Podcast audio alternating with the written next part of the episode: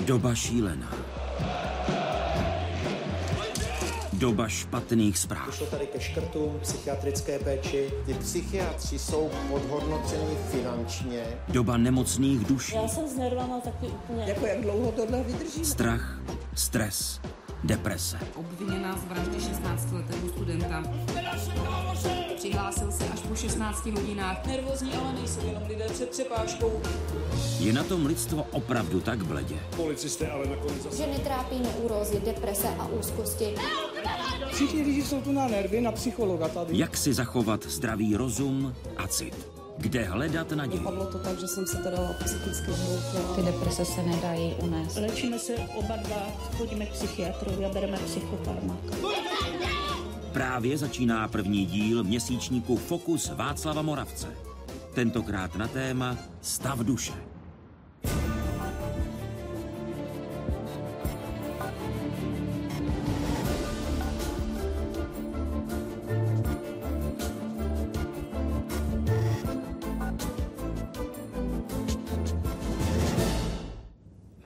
Říká současná věda o stavu proměn lidské duše Františku Koukolíku? No, že se zhruba za posledních deset tisíc let, máme-li na mysli uhelné kameny, vůbec nezměnil a že na sebe bere pouze různé šatičky. Záleží na tom ovšem, jakým způsobem se duše definuje. Říká pro tuto chvíli František Koukolík, první host měsíčníku Fokus, který právě teď začíná. Hezký dobrý večer vám, divákům z Pravodajské 24. Dobrý večer i vám, ctěnému publiku tady v sále jízdárny psychiatrické nemocnice v Pražských Bohnicích. Dobrý večer, vítejte.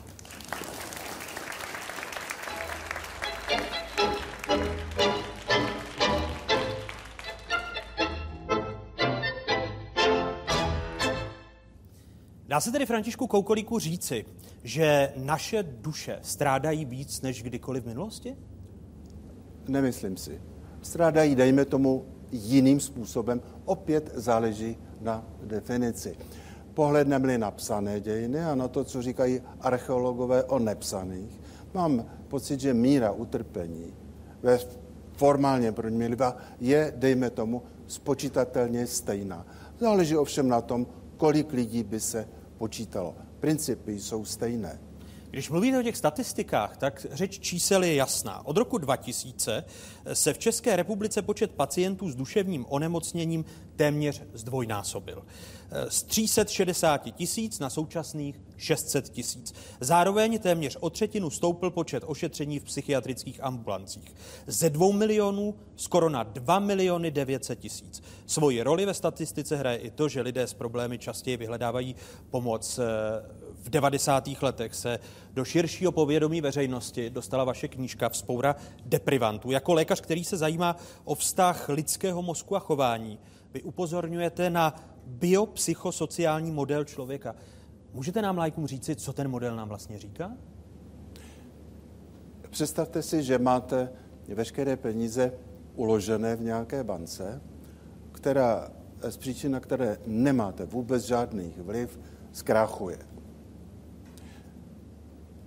Zhruba 300 milisekund potom, co se to dozvíte, váš mozek přefiltruje tuhle informaci do stresu.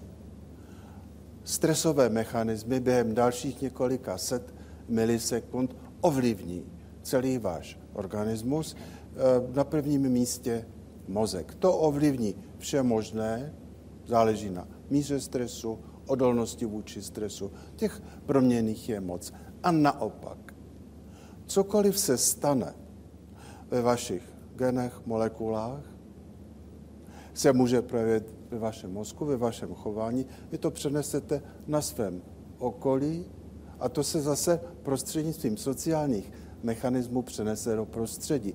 Zejména jste úspěšný nebo neúspěšný diktátor. Čili tohle je biopsychosociální model. Mě fascinuje vědomím souvislosti. Tak kolik my si ty souvislosti uvědomujeme, protože v průběhu dnešního večera na téma stav duše budeme probírat i psychopaty úspěšné, neúspěšné. Jsme si vědomi jako společnost, jako jednotlivci těch souvislostí? Jako jednotlivci nejsme-li cvičeni málo, naše vědomí a sebe uvědomování je špička ledovce, že ostatní jsou nějaké typy automatismu. Eh, ve společnosti to bude pravděpodobně horší, už z důvodu manipulace tím, čemu se říká veřejné mínění, čili neobyčejně efektivní masivní propagandou. Která záměrně chce, abychom si tyto souvislosti podle vás neuvědomovali? A nebo uvědomovali jinak, než bychom si je přáli uvědomit při kontaktu s realitou. Média vytváří celosvětově a vždy vytvářela eh, nějaký obraz reality, virtuální realitu, která s tím reálným měla poměrně málo společného. Tedy co se stane v lidském a sociálním prostoru, se velmi rychle projevuje na stavu lidského těla i na mozku. Ano. A jenom technická poznámka. Mozek nejde od těla oddělit. Eh, kdybychom svá těla rozdělili na kostičky, každá by měla 15 kubických, 15 eh, mikrometrů. Do každé téhle kostičky vedou dva typy zakončení, které rozlišují 11 proměných. No a tohle vše náš mozek ve dne v noci monitoruje. Jsme-li v rovnováze, máte jakž tak slušný pocit. Jakmile se cokoliv stane, je vaše vědomí a později sebeuvědomění nějakým způsobem upozorněno. Mě bolí zub, krachla banka. Nakolik eh, ten výše zmiňovaný biopsychosociální model člověka vlastně může přispět k lepšímu pochopení národa i jednotlivců, které, kteří jej tvoří? Je to vědecký nástroj, ještě k tomu teoretický, čili záleží jako na každém nástroji, do jaké míry je přesný a jak ho kdo umí užít. Byl to biopsychosociální model, který pravděpodobně změnil zásadním způsobem představy o tom, kdo jsou národy, jak národy mezi sebou sami sebe poznávají, jak poznávají své sousedy a jakým způsobem jsou eh, v, ve vzájemných kontaktech nebo konfliktech. Zase to, co je fascinující, je, že historie přes veškeré obrovské proměny je v principu stejná. Moderní biologie eh, zjednodušeně rozlišuje příčiny, kterým říká základní a kterým říká bezprostřední. No a ty základní, nejzákladnější příčiny všeho chování lidských skupin jsou poměrně jednoduché. Jsme sociální primáti, máme hierarchickou strukturu společnosti, jsme teritoriální druh, no a soupeříme o zdroje. Protože každé podobě života vyžaduje nějaká nika. To je prostředí, které ji vyhovuje. Dokud jsme byli velmi malými skupinami, což bylo 95% naší biologické existence, nemuselo se vůbec stát, že by lidské skupiny přišly do kontaktu. Jakmile jsme se začali množit, což byl důsledek zejména vynálezu zemědělství, objevily se sociální normy, sociální instituce, armády, hierarchická státa, objevila se moderní, složitá pro sociální náboženství, prostě všech, co sebou nese moderní společnost. Pohledneme-li na strukturu nejstarších států, příliš se od struktury těchto států neodlišuje. Říká pro to chvíli neuropatolog František Koukolík. A pro náboženstvích bude řeč, a to už za pár okamžiků, kdy se k nám přidá i pomocný eh, pražský biskup Václav Malý. Už za pár okamžiků vám také nabídneme rozhovor s matkou duševně nemocné ženy, která má na svědomí tragický útok z loňského října ve škole ve Žďáru nad Sázavou. To byla dlouho nalečená schizofrenie. Vlastně opravdu až v té léčebně se to nějak prokázalo. Píše teďka třeba i v dopise. Mrtvá se měla být já, nebo mrzí mě za co tady jsem. Nedokáže o té události vůbec hovořit. Vždycky naděla tečky, jakože mám si domyslet, co ale hovořit o tom nechce ani. A v podstatě i pro mě je to jako velmi těžké prostě stát při ní, kdo jiný než já. I když si uvědomuji, že to, co se stalo, je hrozné. A i pro ty rodiče, protože taky měli jediné dítě. Silná výpověď matky duševně nemocné ženy, která má na svědomí tragický útok ve Žďárské střední škole z loňského roku. S ředitelem Bohnické léčebny Martinem Holím a primářem Havířovské psychiatrie Michalem Samsonem probereme v následujících minutách, jakým způsobem se dá lidská duše léčit. S adiktologem Michalem Mijovským a spisovatelem Josefem Formánkem se pak budeme bavit o závislostech a nakonec, nakonec znovu František Koukolík o psychopatech mezi námi. To vše v následujících desítkách minut.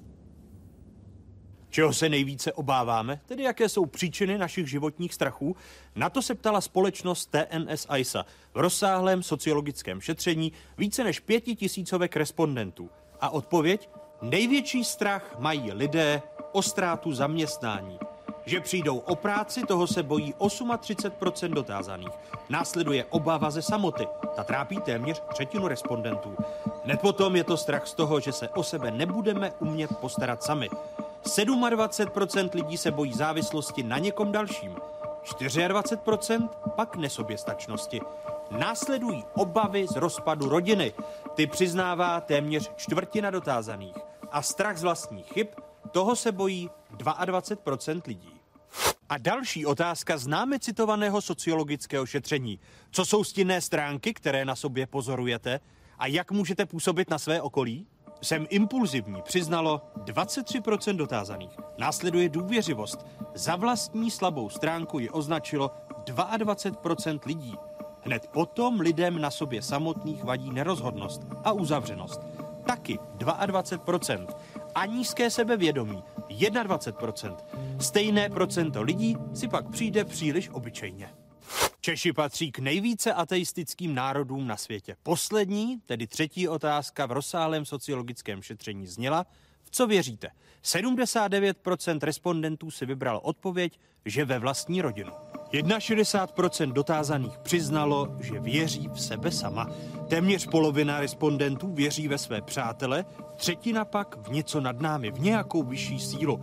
17% lidí pak ve spravedlnost a 14% lidí v Boha. Tedy 14% respondentů se přihlásilo k nějaké náboženské víře. Na závěr připomínám, že sociologického šetření se zúčastnilo víc než 5300 respondentů.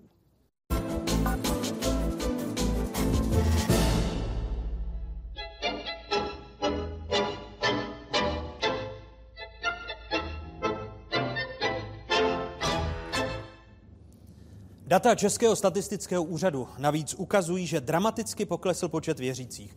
A to ze 3 milionů 300 tisíc v roce 2001 na necelých 1,5 milionu v roce 2011. Znamená to, biskupe Václave Malý, že církve se nestarají tak dobře o duše věřících?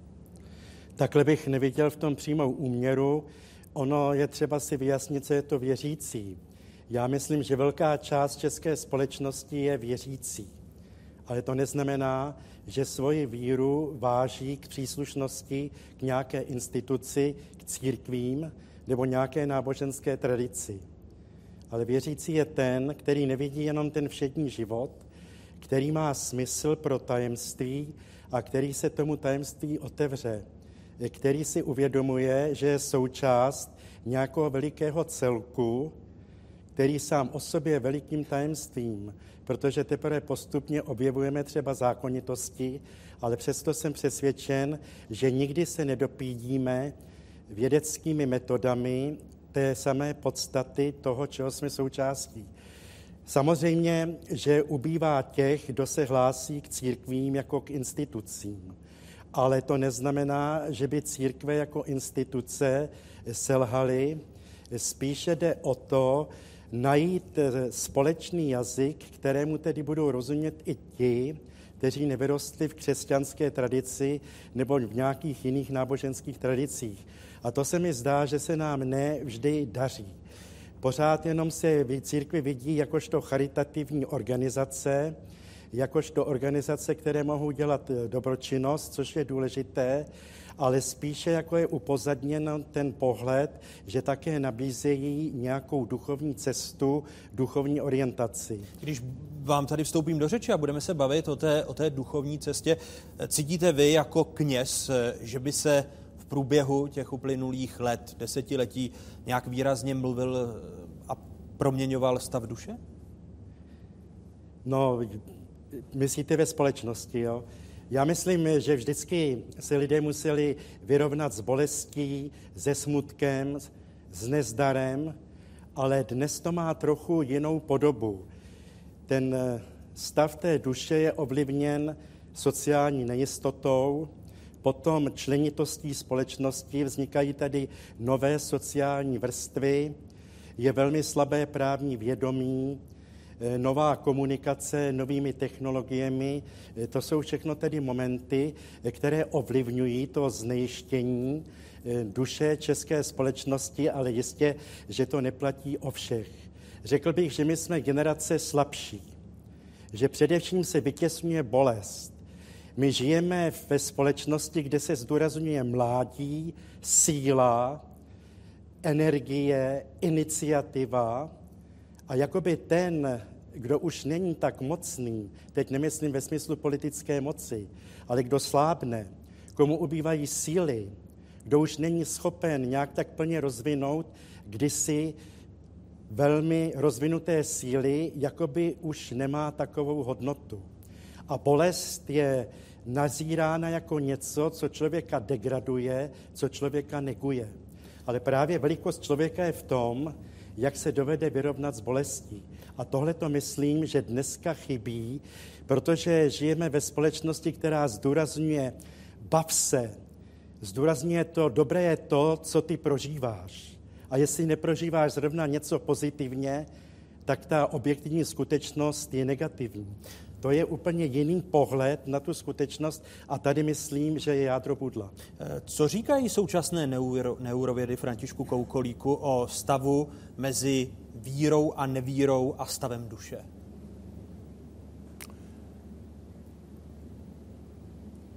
Hmm, nejstarší eh, něco, co lze považovat za důkaz existence, přinejmenším spirituality, možná nějakého druhu náboženství, je nález něčeho, čemu se říká had v jeskyně Botsváně.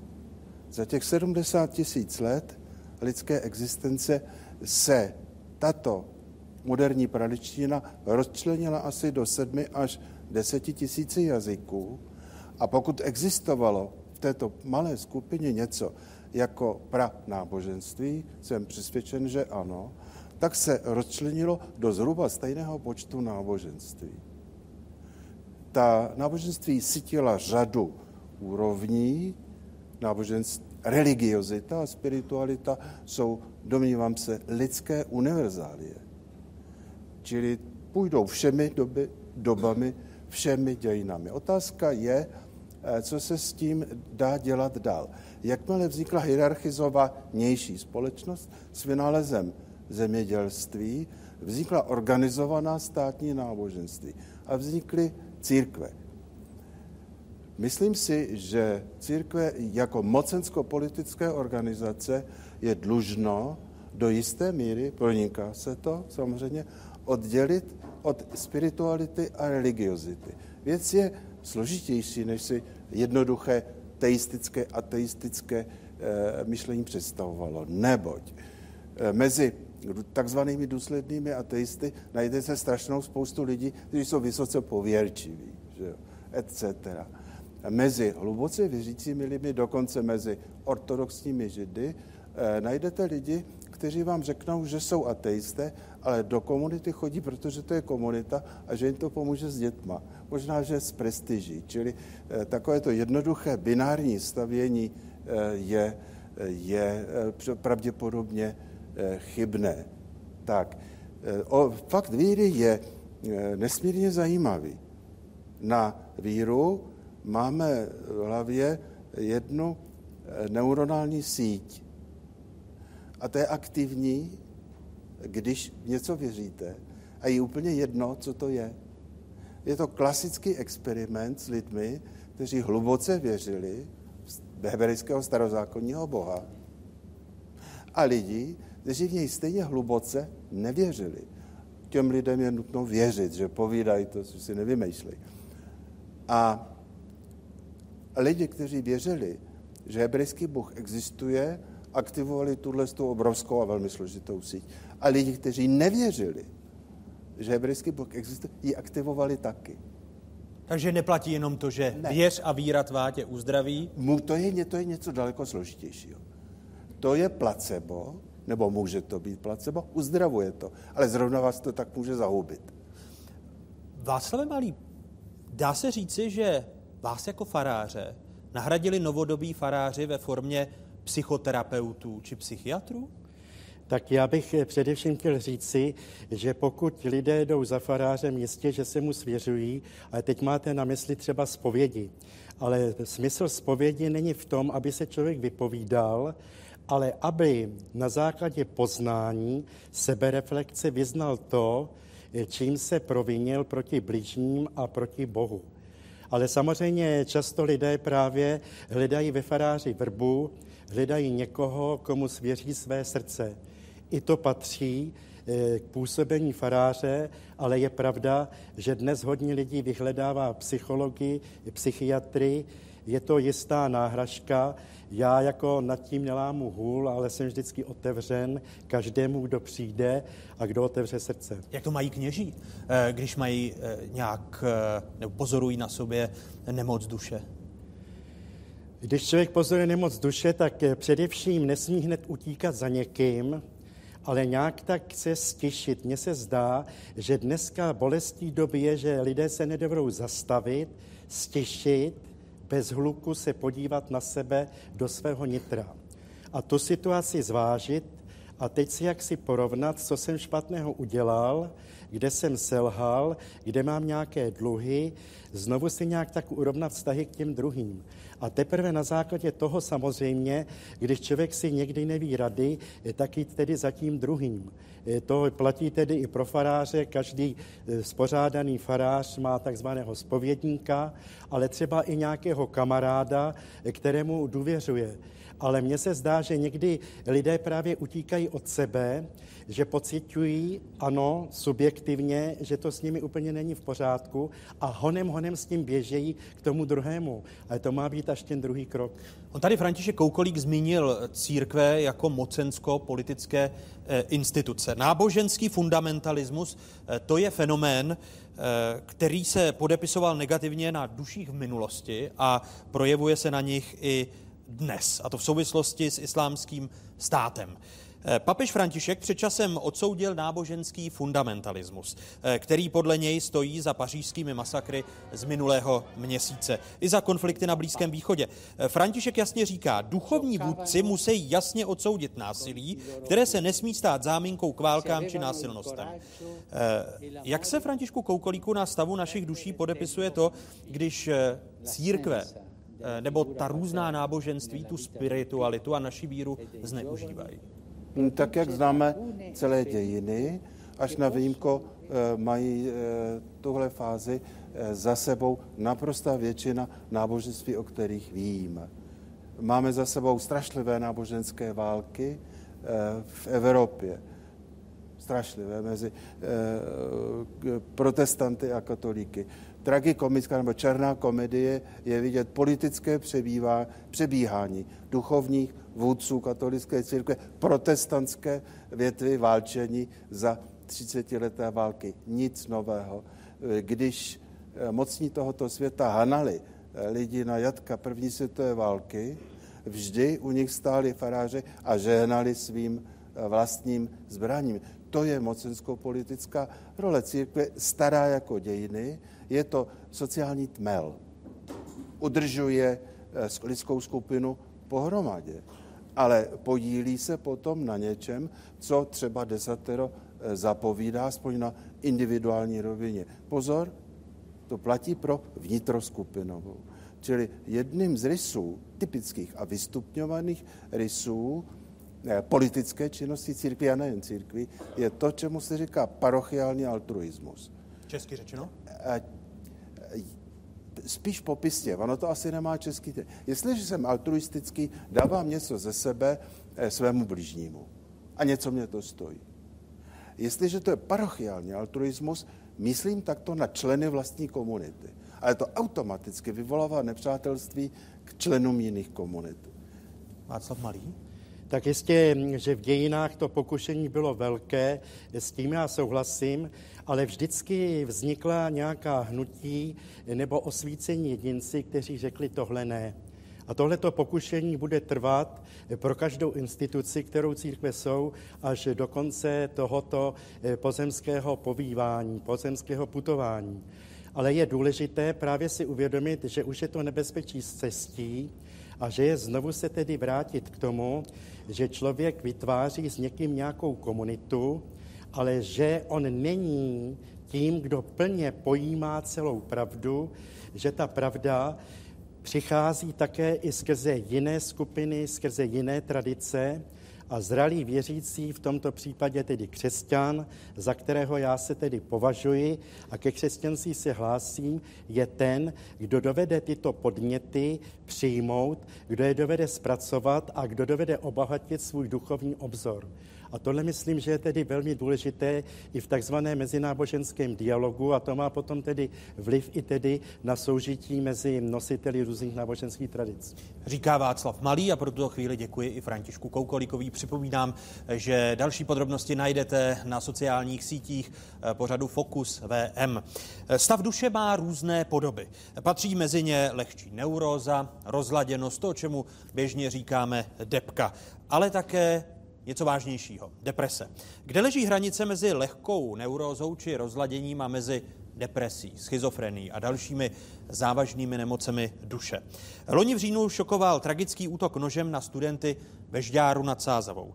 A e, o to víc šokoval, že vyšlo najevo, že duševně nemocná mladá žena útočila nožem na děti už po druhé. Její příběh zároveň ukázal na mezery v péči, o psychicky nemocné lidi v České republice. S matkou natáčela Marta Pilařová. Barbora Orlová, schizofrenička, vražetkyně. Takovou ji zná od loňského října celá země.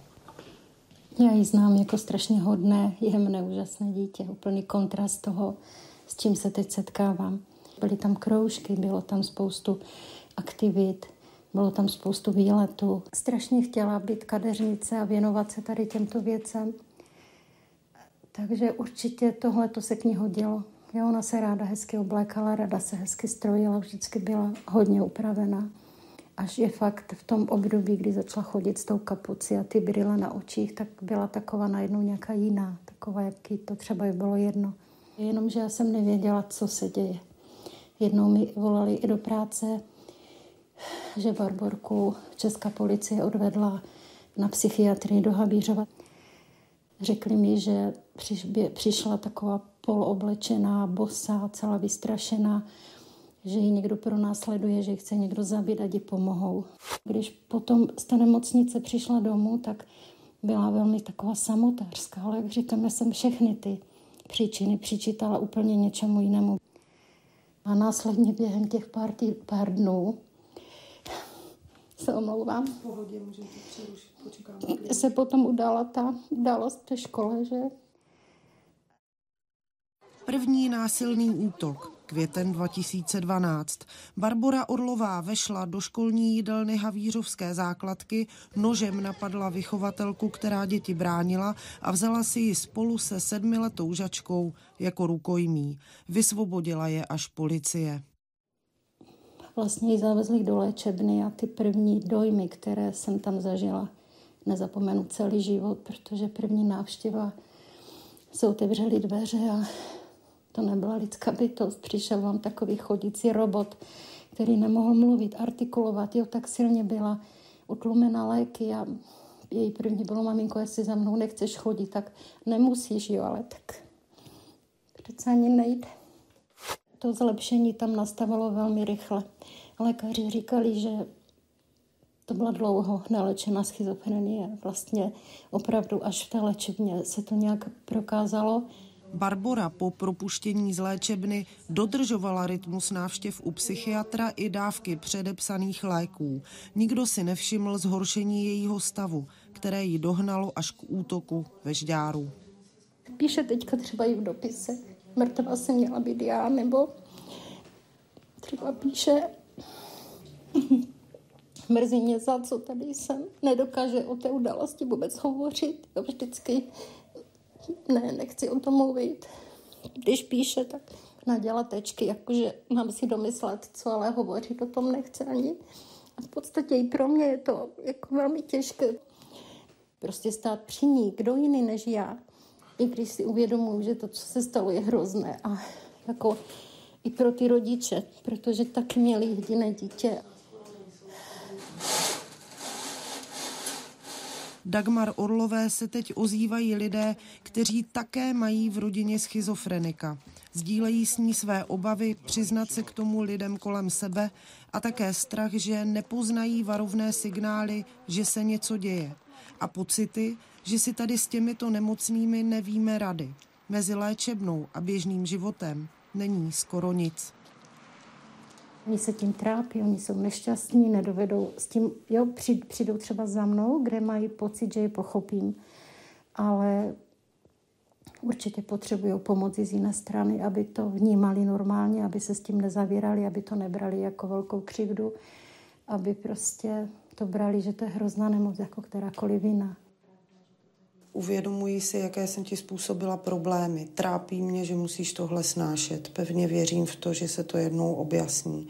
Vím, že mi chceš pomoct, aby soud dopadl co nejlépe. Mně na tom tolik nezáleží.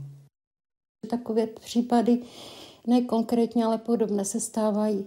Strašně se bojím, aby z toho nebylo takové nějaké exemplární, ukázkové, prostě závěrečné řešení, které by taky svým způsobem ublížilo Přeji ti pevný krok do nového roku. Pa, Maru.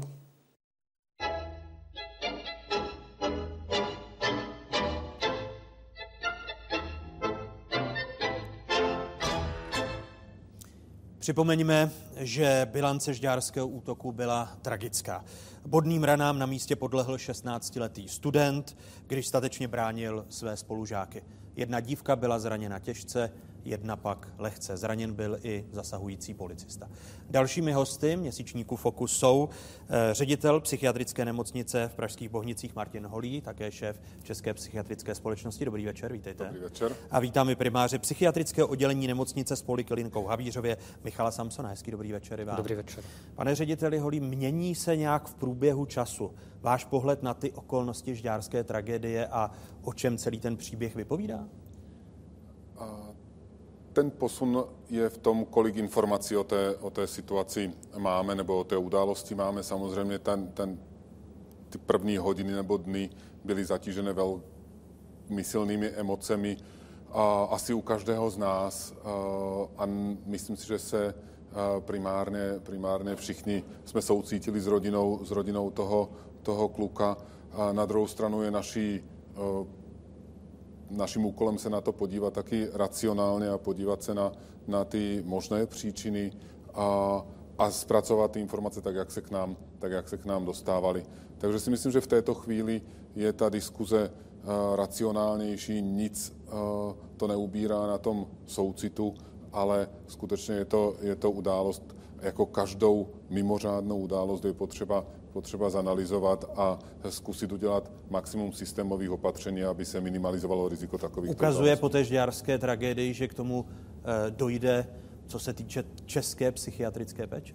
A myslím si, že nás to potkalo v rámci cesty e, změny. A myslím si, že, že e, i teď ty oficiální materiály z ministerstva zdravotnictví doporučují některé změny, které samozřejmě byly nějaké okamžité řešení, které se týkaly pacientů s ochranným léčením, eh, které ministerstvo zaujalo, ale i potom pro vládu se připravil nějaký materiál. Některých eh, partikulárních, ale významných kroků v té, v té uh, změně, změně péče. Přesto já jsem přesvědčen o tom, že, že to klíčové řešení je v komplexní změně, změně systému, systému péče, uh, která ale musí být opatrná a postupná, protože pokud budeme měnit něco radikálně a rychle, tak skutečně nemůžeme zaručit, že ta změna bude bezpečná. O té změně se mluví tři roky a k tomu se záhy dostaneme. Eh, když se primář psychiatrického oddělení nemocnice s poliklinikou v Havířově Michal Samson podívá na hranici mezi splínem, tím, čemu běžně v každodenním životě říkáme depka, skutečnou vážnou nemocí, která ani nemusí být odhalena. Jak tenká ta hranice je? Někdy může být velmi tenká a mm, já si potřeba velmi pečlivě jak se zjistit, jak se stav toho dotyčného člověka vyvíjel, kam se sunul, jak vše začalo. Ehm, pokud bychom mluvili o duševních nemocech, tak ty musí mít určitou délku trvání, musí se projevovat zásahem do fungování běžného v rodině, v, v práci toho dotyčného člověka. Máme duševní nemoci, které velmi snadno rozpozná i laik, třeba z mánie, které jsou běžně známy z literatury, z filmů, ale pak máme duševní nemoce, kde opravdu je potřeba velmi pečlivě eh, odebírat amnézu a velmi pečlivě dotyčného vyšetřit a mm, dospět k závěru, že opravdu se jedná o duševní nemoc, nikoliv o nějakou eh, situační dekompenzaci plynoucí z rozpadu rodiny, z dluhů a podobně. Které jsou nejhůře rozpoznatelné ty psychické nemoci nebo nemoci duše a přitom jsou nejvíc nebezpečné? Já bych považoval asi za nejhůře rozpoznatelné mm, plíživě se rozvíjející psychózy, které mohou započínat už v dětském věku a klidně v 11, ve 12, v 15 letech, eh, které se projevují nespecificky úzkostmi, občasným strachem z něčeho a mm, i přes eh, veškerá vyšetření, ať už klinická, nebo i, i e, klinickým psychologem nebo pohovorem s tím pacientem, tak e, nemohou být v některých případech už tak brzo rozpoznány, protože prostě ti pacienti nenazbírají v úvozovkách symptomy, které, které by měli nazbírat, abychom řekli ano, je to schizofrenie a podobně. Je si to vědomá společnost? Protože když jsem se díval do statistik, tak eh, nejvíce duševně nemocných je právě v těch eh, nejslabších sociálních, ekonomických vrstvách této, této společnosti. Já si myslím, že společnost si toho moc vědoma není a, a společnost je možná i ráda, že eh, to nějak nemusí vidět nebo řešit, že, že to zůstává na bedrech psychiatrů a dalších odborníků. Pane řediteli Holí, je to dáno jen tím, že dál vytěsňujeme ty psychické nemoci, protože se vytěsňovaly v režimu předchozím a pokračujeme v té tendenci? A ty důvody mně nejsou úplně zřejmé. A asi dobrým příkladem toho, nebo dobrým vyjádřením toho, jak se staví e, naše společnost k duševně nemocným, je vlastně to, kolik je společnost ochota, ochotná investovat do, do péče o duševně nemocné a eh, je to skutečně jedna z nejmenších částek, částek jak absolutních, tak relativních v Evropě. A taky musíme do toho ale říct, že ve většině postkomunistických zemí eh, se dává víc na, na péči duševně nemocné, takže ne vždy to souvisí, nebo nemůžeme to interpretovat pouze tím, že, že v minulosti nebo v té, v té naší komunistické minulosti se eh, byla tendence vytěsnovat a vytlačovat tuto problematiku z vědomí lidí jak říkám, ty důvody jsou pro mě nejasné, ale je zřejmé, že jsme jeden z národů nebo z jeden ze států v Evropě, který tuto problematiku není ochoten akceptovat jako reálnou, reálnou medicínskou problematiku. Znamená to, že my jako e, příslušníci společnosti ani nejsme dostatečně poučení o všech e, duševních nemocích, které nás mohou potkat, protože nemoci jako chřipka, teď jsme v čase chřipkové epidemie, o ní víme, angína, přemýšlíme, jak ji léčit. Eh, jsme tady nevzdělaní, pane primáři? Já si myslím, že jsme nevzdělaní, a, a, nebo my psychiatři doufám, že jsme vzdělaní, ale ostatní my populace pacienti. je málo vzdělaná. A m, mm, tam si myslím, že je docela problém i když se podíváme na lékaře, na ostatní kolegy, tak eh, si myslím, že i tam ta vzdělanost není e, příliš velká. Začíná to už studiem na lékařských fakultách a pokračuje to e, potom postgraduálním vzděláváním nebo přípravou k atestaci, kdy praktičtí lékaři, což mi velmi překvapilo, mají pouze měsíc eh, psychiatrie stážovat v rámci své předatestační přípravy a přitom by měli dělat to prvotní, že ten prvotní záchyt. Takže ta vzdělanost je velmi, velmi bídná. Pane primáři? A nepochybně ta informovanost jak v odborné veřejnosti, tak, tak v laické veřejnosti je, je a, nízká a musím říct, že ale to je taky trochu asi, asi chyba psychiatrů, kteří a, možná se nedostatečně věnujeme, ano, možná nedostatečně ukazujeme a neděláme ten odbor, odbor, a, obor dostatečně atraktivním, a protože začít musíme taky u sebe v té, v té změně a myslím si, že je to jedna, jedna z věcí, která je, nepo, jako, je, je, potřeba, je potřeba ji zlepšit. A to, čím se lišíme a co si myslím, že je potřeba zdůraznit a co nám dělá trochu problém mezi, mezi tou jinou medicínou, je, že základním vyšetřovacím nástrojem psychiatra je rozhovor. A že nemáme tu možnost, jako má většina ostatních medicínských oborů, ukázat rengenový snímek. Ta nemoc je tady, podívejte se na to. O to víc je ale překvapivý, že vstupuji do vaší řeči, že běžně s lékařem se dostanu do rozhovoru právě u praktického lékaře, pokud mají jenom no. měsíc. A nahrazujeme to trochu tím, že odborná společnost spolu s odbornou společností praktických lékařů vypracovala doporučené postupy pro diagnostiku eh, depresí a, a úzkostných poruch, a, kterou teď budeme novelizovat. Takže eh, se snažíme v tom, do toho postgraduálně, do toho reálného světa těch, těch praktických lékařů vstupovat na druhou ale je, je faktem, že, že máme co dohánět, což je takové kliše trochu, ale, ale je, to, je to fakt. Eh, my divákům 24 a divákům na sociálních sítích nabídneme delší část eh, onoho rozhovoru s matkou té duševně nemocné ženy, která eh, v loňském říjnu se dostala do žďárské nemocnice a o níž ví eh, celý národ prostřednictvím televizního zpravodajství, ale u nás tady v publiku eh, jsou dva lidé, kteří mají eh, praktickou zkušenost s duševní nemocí.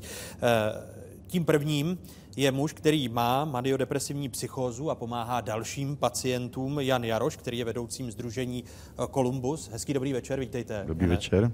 A pozvání přijala i místo předsedkyně Združení pomoci duševně nemocným v České republice Jana Poliaková. Hezký dobrý večer. Vy máte tu zkušenost eh, u syna, který má schizofrenii. Když začnu, Jané, u vás, kdy jste na sobě začal pozorovat příznaky té duševní nemoci? První příznaky byly v roce 90. S okolností teda jsem dělal vedoucí, kde teda jsem dokončoval stavbu, což pro mě bylo stresové vypětí a onemocněla mi manželka, kde to vypadalo i na umrtí a staral jsem se o roční dceru a pětiletého syna. Vydržel jsem to v podstatě rok a pak se něco zlomilo a šel jsem poprvé s doprovodem švagrové, protože sám bych nešel psychiatrovi. To byl první nějaký atak. Takže to trvalo rok, než jste vyhledal eh, odborného lékaře. Ano, v podstatě ta kapacita jo, vlastně jako se naplňovala, naplňovala, pak už to dál nešlo. Nepřišel jsem do práce, v podstatě nekomunikoval jsem a zavřel jsem se do sebe, což je ten první počátek, si myslím, už toho onemocnění. Jak výrazně se to pak projevilo eh, v léčení té, té vaší nemoci? Jak se to projevilo? V podstatě měl jsem takový období, že jsem fungoval úplně normálně, potom první na to, kdy jsem dva, tři měsíce, bral jsem teda, nebo měl jsem předepsané nějaké léky a u nás u pacientů je problém ty léky vůbec brát. Že pokud nás někdo nepřesvědčí, komu věříme, že je potřeba brát, a to je ta osvěta, nebo i teda pacienti by měli být informovaní, tak je to problém. Pak jsem měl v období jako opravdu normální, pak přišel se nějaký impuls, třeba umrtí matky, problémy nějaký a byly nějaké periody a v podstatě jsem prožil pět let v depresích, kde jsem ani uh, vůbec nechodil ven, jo, nebo se evidovat, nemůžu práce nic, a to už se nabaluje ta nemoc, prohlubuje se. A zajímavý, že uh, o tom jsem přemýšlel, co mi nemoc dala a co mi vzala. V podstatě to nastartování do toho dalšího života, že aspoň můžu pomáhat dalším lidem a tohle je strašně důležitá a že člověk se dostane do té komunity a Eh, může mluvit s lidmi, kteří mají obdobné zkušenosti. Paní Jano, vaše životní zkušenost s odhalením nemoci, vážné nemoci vašeho syna? To bylo velice těžké, protože eh, to se eh, vlastně, tahle ta nemoc se projevuje v době, kdy to dítě dospívá, kdy nastupuje puberta, takže když jsem se radila vždycky s kamarádkami, tak mi říkali, to je té puberta, to prosím tě, to je silné ego, to překonáte. A mm, já bych radila rodičům, aby, aby dali tak na svůj vnitřní hlas a když se opravdu objevuje něco mimořádného, eh, tak aby opravdu vyhledali pomoc a šli se poradit, protože... Jak dlouho to trvalo, než vy jste dala na ten svůj vnitřní hlas a vyhledala jste odbornou péči pro svého syna? Bohužel dlouho. Já dlouho. si myslím, že dlouho. Byl to také rok jako u, u Jana, nebo? No, myslím, že to bylo i díl. Že to bylo ještě, no. ještě déle.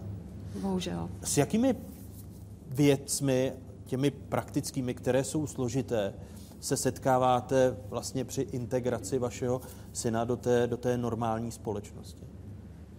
No, kdybych měla mluvit eh, o svém synovi, musíme rozlišit jako situaci mého syna a situaci eh, třeba členů naší, naší rodičovské skupiny. Eh, my vlastně jsme většinou matky schizofreniků s chronizujícím průběhem. To, to je třeba říct, protože jako schizofrenici se dělí na tři skupiny, jako třetina vlastně přijde ataka jednou a pak už se nemusí vůbec objevit a ten člověk je schopen v uvozovkách normálního života. Druhá třetina jsou eh, schizofrenici, kteří eh, ty ataky mají třeba, třeba opakovaně, ale mezi tím jsou schopni jako chodit do práce, normálně se zapojit. A ta třetí skupin, skupina právě to jsou to jsou právě duševně nemocní, kde už vlastně ta schizofrenie má chronizující průběh a tam je to velice těžké. Tam, eh, tam jako to zapojení do společnosti, eh, já bych řekla, naše společnost na to není připravená, protože jako připravit jim podmínky pro to, aby mohli někde pracovat a začlenit se do společnosti, to se tady, na to se tady zatím vůbec nehraje, bohužel. Já se k oběma vašim příběhům ještě vrátím. Eh, tady z toho se logicky nabízí otázka, které ty skupiny, pane primáři, jsou vlastně nejohroženější. A když tady eh, mluvil eh, Jan Jaroš, Jana Poljaková, tak vystihli ty nejohroženější skupiny lidí tou duševní nemocí? Já si myslím, že vystihli a velmi pěkně a ono je potřeba si uvědomit, že neuropsychiatrická onemocnění jsou onemocněními, která mění kompletně život pacientů a jejich rodin. Prostě asi nenajdeme v medicíně onemocnění, která by takto komplexně zasahovala do kvality života, do schopnosti toho člověka uplatnit se, do, do schopnosti fungovat jako rodič, jsou to onemocnění komplexní a patří mezi ně samozřejmě schizofrenie, bipolární afektivní porucha, ale zase to neznamená, že člověk, který trpí neurózou, jak tady zaznělo, tak že netrpí stejně, někdy trpí i více. Takže ono je to, není zase tak jednoduše eh, to pojmenovatelné, ale mm, já si myslím, že to oba dva tři řečníci pěkně pojmenovali. O, o tom, že psychiatrickou pomoc je v nemocnicích a v ambulancích opravdu eh, stále větší zájem a stále více lidí vyhledává, jak jsem zmiňoval v úvodu, ty statistiky, tak o tom nás přesvědčí i Marta Pelářová, která natáčela v Ostravě. Manžel mi onemocněl vážně, má rakovinu plíc, že je to s ním vážné, takže jsem se z toho zhroutila. Takže vlastně všechno šlo stranou.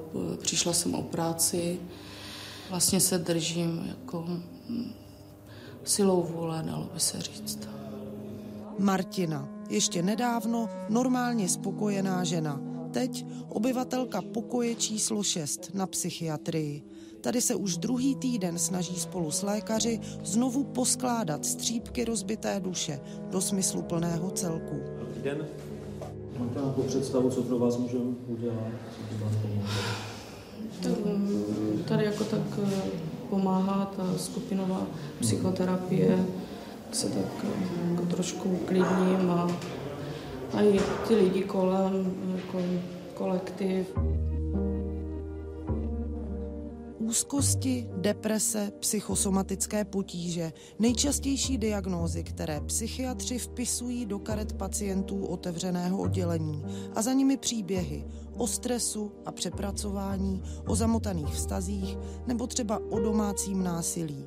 Dvě třetiny z nich jsou ženy, snad kvůli tomu, že si psychické problémy snadněji přiznávají a uvědomují. Jak se cítíte od toho příchodu? Je nějaká změna? Nebo... Je to stejné, je to krátká doba, tak ani moc jakoby nic novějšího v tom nečekáme. Musíme spíše na to tou cestou té psychoterapie. Všichni ti naši pacienti mají společné to, že se snaží podle svých nejlepších eh, schopností fungovat v životě a zvládat to, co ten život přináší, ale v určitou míru se může stát, že ty jejich kapacity, to, jak se naučili fungovat, není zkrátka dostatečné pro to, co se po nich chce. A někdo zkrátka eh, se dostane až do toho bodu, kdy najednou se to zlomí a nejde to dál.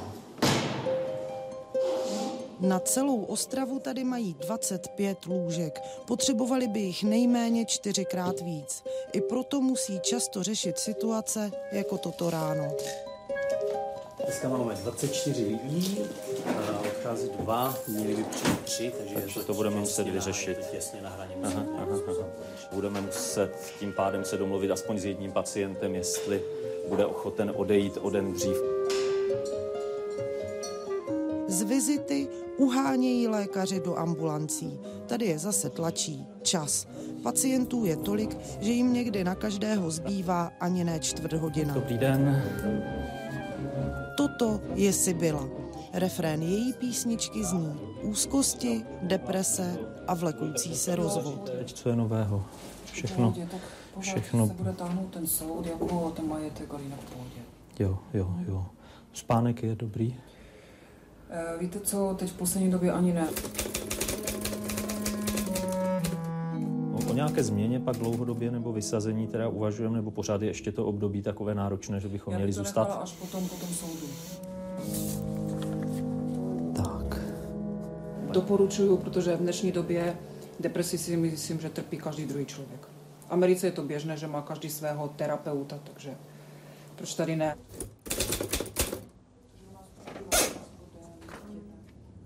Ani ne, čtvrt hodina na pacienta, nedostatek lůžek. Eh, Martin Holý jako předseda České psychiatrické společnosti. Je to věrný obrázek eh, stavu české psychiatrie? Pokud z toho vytáhnu, že nemáme čas a nemáme lůžka, tak je to věrný obrázek.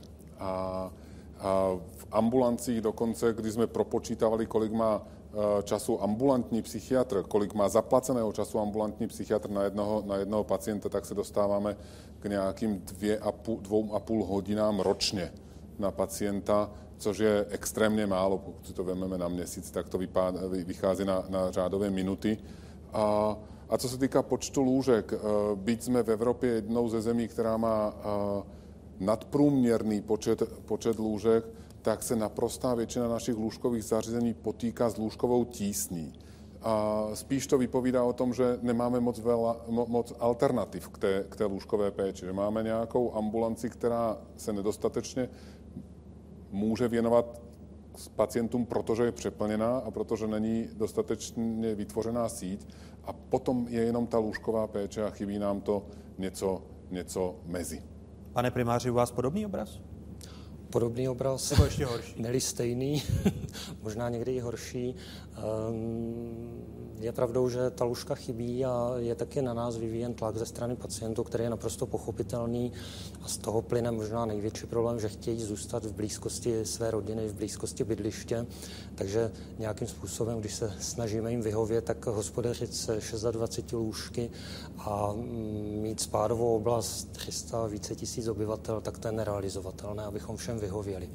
Poté, když kolegové v léčebně oznámí, že mají taky plno, tak, tak se dostáváme do kalamitních situací, kam pacienty akutní umístit. A je pravdou, že v ambulancích ambulance jsou přeplněny. Asi co, co nejvíc bych postrádal, tak nějak ze svého pohledu, tak funkční sítě ambulanci klinických psychologů, kteří, kteří jsou trošilinku upozaďováni pojišťovnami zdravotními, možná jako pláci té péče. A klinický psycholog, který kvalitně poskytuje psychoterapii, tak jedno sezení trvá 50 minut, takže za den těch pacientů příliš mnoho neušetří, mnoho pacientů nepomůže za ten den a pokud jich je v okrese jsou tři, čtyři funkční, tak se dostáváme opravdu do situací, kdy pacienti zůstávají v psychiatrických ambulancích a, a kdy jaksi se musíme omezit v tom čase, který je nám pojišťovnou nějakým způsobem vyměřen. A když to teď řeknu hodně cynicky, prášky zabírají. Stačí se podívat na spotřebu antidepresiv a psychofarmak v České republice. Počet dodaných balení do lékáren. Rok 2000 antidepresiva 2,5 milionu, antipsychotika 3 miliony. Rok 2014 antidepresiva 6,5 milionu, antipsychotika 3,5 milionu. Eh, sami se díváte, jak dramatickým způsobem stoupla v České republice spotřeba antidepresiv. V roce 2000 dodali farmaceutické firmy do lékáren necelých 2,5 milionu balení. V roce 2014 už, už to bylo 6,5 milionu. To je nárůst o 150 Roste i spotřeba dalších psychofarmak. Například antipsychotik, i když už ne tak eh, drasticky, ze 3 milionů balení v roce 2000 na 3,5 milionu v roce 2014. Pane řediteli Holí, nejdeme americkou cestou? Není čas, nejsou lůžka, narveme do pacientů prášky, kteří se pak, ti pacienti, eh, kteří příliš berou prášky a tlačí na to i farmaceutické firmy, se pak podle těch amerických zjištění hůř vracejí do běžného života. A já myslím, že tady je potřeba začít trochu víc ze široká, možná navážu na pana profesora Koukolíka. A většina duševních nemocí má vlastně tři příčiny. Jednak je to něco, co si v sobě neseme v té biologii, a v tom, že máme nějakou genetickou, genetickou danost. A potom je to nějaké, nějaké trauma, nějaká traumatizace nebo období uh, raného dětství a pak je něco, co zmiňoval například Jan Jaroš, že je to ta poslední kapka toho stresového, stresového vypětí v tom reálném, reálném životě, kdy se ta nemoc spustí. A z těchto tří faktorů u jednotlivých duševních nemocí uh, jsou různě vyjádřené jedno, jednotlivé z nich a, a myslím si, že pokud mluvíme o lécích, tak oni hodně zasahují do té biologie.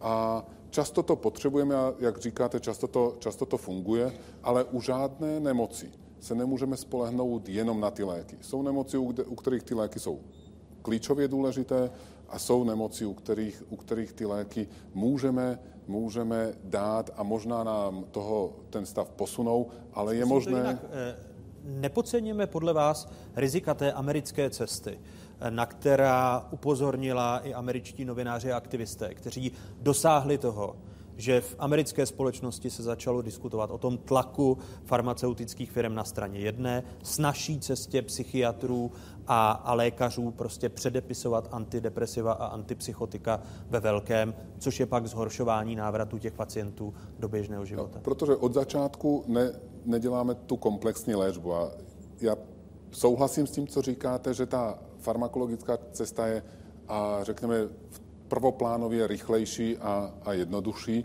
i u těch uh, situací nebo u těch poruch, kde bychom se měli víc věnovat, víc věnovat psychoterapii.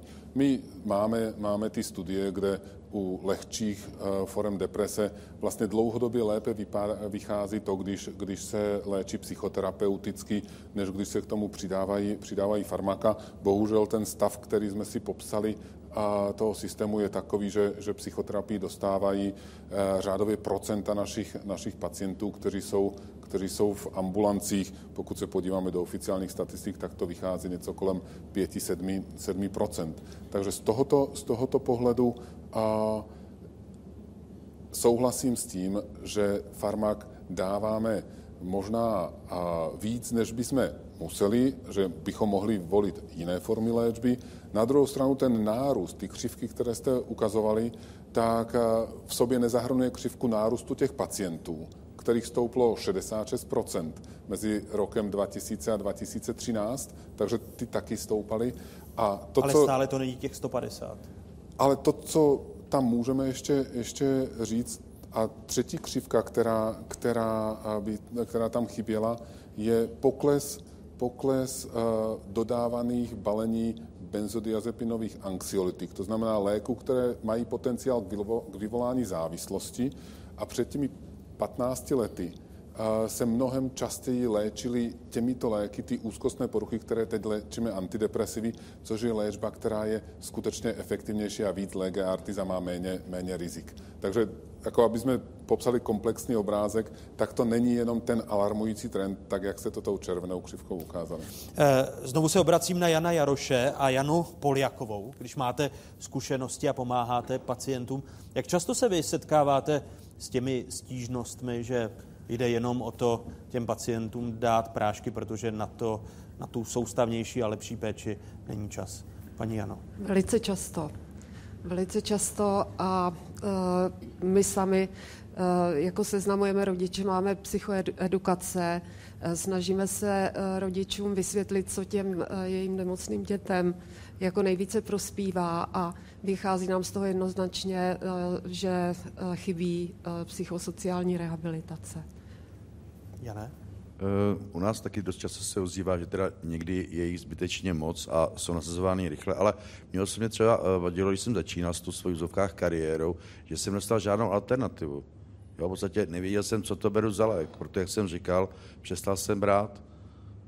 A to je pro mě jako docela podstatný, aby eh, takhle, pokud se duševně nemocný nebo člověk nechce léčit a není motivovaný, tak v podstatě těžko se léčí pak v podstatě dostane léky a e, bohužel někdy to může být až tak návykový a e, opravdu to je o miligramech, kdy se můžou snižovat a tohle to rozhodně e, mezi členama našema jako přesvědčíme určité o lidi, aby brali jo, na tom, jo. Ale jak jste se zmiňoval, jako myslím, že to je nadměrně a dost často já mám takový pořekadlo, než 10 prášků, jedno posezení u psychoterapeuta nebo setkání v tom našem kolektivu. Eh, Česká republika jako eh, jedna z mála zemí Evropské unie nemá zákon o duševním zdraví. Jak se to, pane primáři, projevuje v té každodenní praxi, pokud to vůbec doléhá do té každodenní praxe?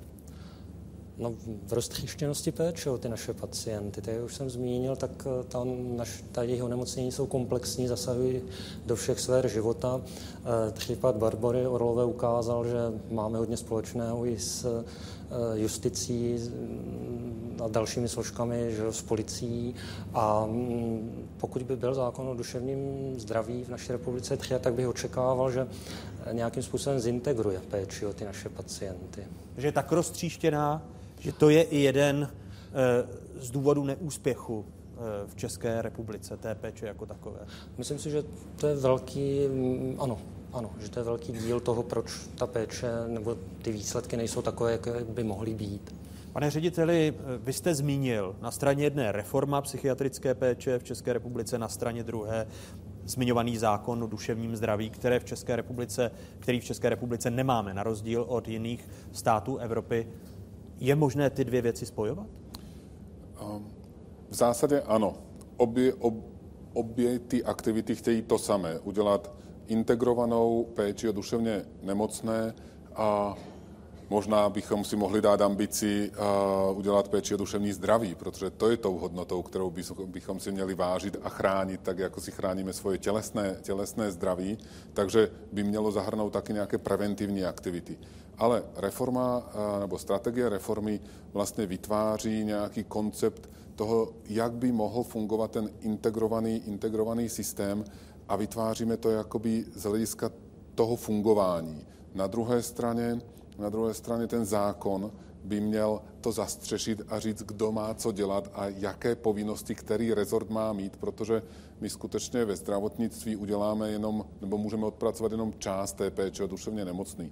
A paní Poliaková a zmiňovala psychosociální rehabilitaci a to je pro jednu skupinu duševně nemocných, pro ty velmi zraněné a jedna z klíčových, z klíčových aktivit dostávat je zpět do těch narušených vztahů, do jejich pracovních, pracovních návyků a to skutečně nemůžeme dělat jenom v rezortu zdravotnictví a potřebujeme k tomu ty, ty další rezorty a, a má být někdo nebo něco. A v tom je ten zákon ve většině evropských zemí, který říká, kdo má co dělat. Tři roky se na ministerstvu zdravotnictví České republiky už schází komise právě k reformě psychiatrické péče, nemluvě o zákonu o duševním zdraví, který v České republice nemáme. Pozvání do publika přijal Ivan Duškov, eh, který tu skupinu na ministerstvu zdravotnictví vede. Vítejte, hezký dobrý den. Dobrý večer. A naším hostem je i ředitelka združení Green Doors eh, Miroslava Bubela. Hezký dobrý večer. Dobrý večer. Eh, začnu u vás, Ivane Duškové. Jak daleko jste se v těch diskuzích, v těch tříletých diskuzích posunuli a začne už se naplňovat reforma psychiatrické péče v Česku? Já musím poznamenat na, na začátek, že eh, ten proces eh, nebo ty snahy reformovat ten systém již tady byly několikrát v minulosti. Myslím si, že se to diskutuje jak v odborné, tak v laické veřejnosti už zhruba 20 let, možná 25 let. Kde vidím významný posun od toho roku 2012, tak do toho procesu formulace těch cílů, těch strategických vizí byly přizváni Eh, bylo přizváno širší jakoby portfolio těch jednotlivých eh, aktérů, to znamená, byli tam uživatelé péče, byly tam zdravotní pojišťovny, bylo tam ministerstvo práce a sociálních věcí, eh, nestátní neziskové organizace, zkrátka všichni klíčoví aktéři, kteří se vlastně o duševně nemocné starají. A za ten rok, to znamená od, zhruba od září 2012 do, do října 2013, se nám podařilo sformulovat eh, strategii. Máme ji na stránkách reforma psychiatrie CZ a teď eh, jsme ve fázi, kdy ty jednotlivé ideové záměry se snažíme eh, rozplánovat, snažíme se vytvořit detailní plán aktivit v souladu i s tím, že plánujeme, že tu transitní fázi, respektive tu přechodovou fázi eh, budeme mít zafinancovánu eh, prostřednictvím evropských strukturálních a investičních fondů. A kdyby ta přechodová fáze mohla začít? To znamená, kdyby se ty strategie mohly začít naplňovat? Eh, záleží to zase na tom kontextu. Víme, že tady je drobná prodleva se schvalováním operačních programů v České republice. Eh, teď jsou zprávy takové, že snad do konce června by měly být schváleny, takže pak musíme počítat zase nějaký čas na, na vyhlášení jednotlivých výzev. Eh, Neberte takže, to cynicky, ale to je na zbláznění. Eh, musíme pracovat s tím materiálem, který máme k dispozici. Teď mluvíte o o materiálu politiků nebo o jakém materiálu? O komplexním materiálu, to znamená veškeré podmínky, včetně, včetně včetně politiků, včetně úředníků, včetně, včetně té diskuze jako takové. A počítá se nakonec s tím, že i Česká republika by mohla mít ten zákon o duševním, duševním zdraví? Eh, ve strategii, která byla schválena teda v loňském roce nebo v předloňském už, eh, tak eh, jsou vlastně ty dvě varianty. Je tam teda cesta jít formou takových postupných novelizací ve stávající legislativě a je tam cesta samostatného zákona. Není to tam rozhodnuto. Teď ta diskuze, jaký vnímám alespoň já, tak spíš směřuje k tomu, že Česká republika by měla eh, vytvořit samostatný zákon o duševním zdraví, o ty benefity vlastně tady zmínil pan, pan ředitel Holí a my vlastně máme i zadání, jako ministerstvo zdravotnictví má zadání od vládního výboru pro zdravotně postižené občany, abychom provedli analýzu a vlastně doporučili eh, ten konkrétní výstup, to znamená, jestli zákon ano či ne. Eh, paní ředitelko, nakolik vám neexistence těch předpisů, prevence a to všeho, co tady poměrně podrobně probíráme, komplikuje práci? Já myslím, že je to hodně znát, hodně znát, že fakt chybí ten mezikrok nebo mezičlánek, který by propojil sociální sféru a zdravotně, protože myslím, že těch sociálních služeb je dost a dělají dobrou práci, snaží se nabídnout služby zaměstnání, bydlení, ale co chybí, tak je ta komunikace mezi zdravotní a sociální části, chybí krizová pomoc, která by přijela přímo za nemocným, chybí eh, část, která by fakt jako získala tu důvěru a pomohla přesvědčit, jak říká pan Jaroš, eh, kdy opravdu jako není čas a není to nějakým žád, nějakou žádnou legislativně normou vynucená, vynucený způsob, jak tu péči zajistit. Takže... Pokud byste to mohla ilustrovat na konkrétních příbězích vašich pacientů nebo lidí, o kterých se staráte? Já myslím, že když my se staráme o služby zaměstnávání a spousta těch lidí může a chce pracovat, ale když se stane, že někdo, někomu se zhorší zdravotní stav a nemáme ten kontakt na lékaře, kdy, který by přesvědčil v obrání léku, nemáme kam zavolat, aby za náma přijela krizová služba, která by pomohla přesvědčit člověka a kde bychom spolupracovali společným úsilím pomohli dostat do ty léčebné části, takže fakt je to pak hodně znát. Já myslím, že ty konkrétní případy jsou fakt jako spíš u těch situací, kdy se je zhoršený zdravotní stav a tam jsme bezradní. Eh, Když se podíváte na tu reformu, která snad bude v roce letošním či příštím spuštěna, tak eh, Česká republika vydá se tím americkým modelem, který měl v sobě těch mnoho chyb a zmiňoval jsem například eh, tlak farmaceutických firm a, a zneužívání eh, psychofarmak na straně jedné, anebo půjdeme tím propracovaným finským modelem z toho, jak se to rýsuje z vašeho pohledu?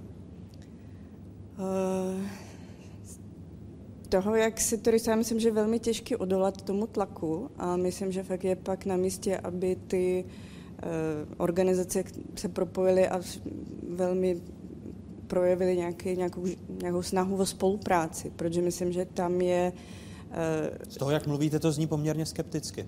No já myslím, že tak, jak ta nemoc... Jak že tlak peněz je velmi silný. Je silné a zpravidla mu společnost jako celek podléhá. Ale myslím, že zase na druhou stranu je velmi široká síť neziskových organizací, které nabízejí služby, takže je eh, kde brát, je kde čerpat, eh, je s čím se propojovat, je kde spolupracovat. Ale myslím, že i to, co říkal pan Martin Holi, že tak, jak ta nemoc má více faktorů vzniku, tak tím samým musí být i více způsobů léčby. Musí být sociální léčba, musí být zdravotní mm, část, musí být psychoterapeutická část, musí být část, která ošetří rodinu. Takže já myslím, že eh, ty samostatné části už docela existují a mají fakt jako velmi zastoupený eh, silné, silné prvky. Myslím, že musí být část, která je své pomoc. Chybí tady eh, instituce peer konzultantů, což jsou lidi, kteří z vlastní zkušenosti pomáhají jiným nemocným.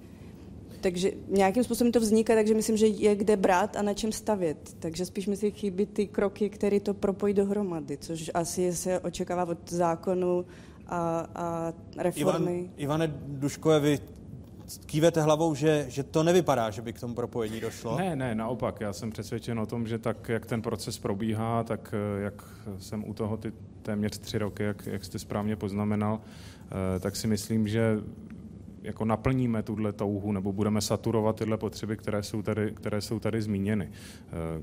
V té reformě vlastně v zásadě všechno je, nebo v tom dokumentu tyto aktivity, včetně preventivních, včetně rozvinutí té sítě komunitní péče, která právě je eh, jakoby bytostně závislá na tom spolupráci, na té spolupráci mezi zdravotním a sociálním sektorem, tak v zásadě to tam je všechno obsaženo. A ta reforma nemůže podlehnout tomu ekonomickému tlaku, eh, protože eh, i v dalších pořadech měsíčníků Fokus se budeme věnovat těm ekonomickým tlakům a privatizaci všeho, včetně onoho duševního zdraví, když jsem zmiňoval eh, farmaceutické firmy? Eh, nemůže. V zásadě pak jsou tady nějaké odpovědné orgány, včetně ministerstva zdravotnictví, včetně vlády, aby, aby to nějakým způsobem pohlídala. Záleží, Ale... zda to jsou odpovědné orgány, zda to nejsou neodpovědné orgány? Já myslím, že jsou odpovědné. Martin Holý. Já jenom uh, k tomu, k, uh, jak děláme trochu strašáka, strašáka z toho amerického, amerického modelu, a tam jenom dobré si uvědomit, že to klíčové, co se v Americe stalo a, věřím, že se to v Evropě stát nemůže, je, že se uvolnil zákon o reklamě a farmafirmy můžou dělat reklamu e, ve veřejný, veřejném prostoru, takže oni můžou nabízet přímo pacientům psychofarmaka.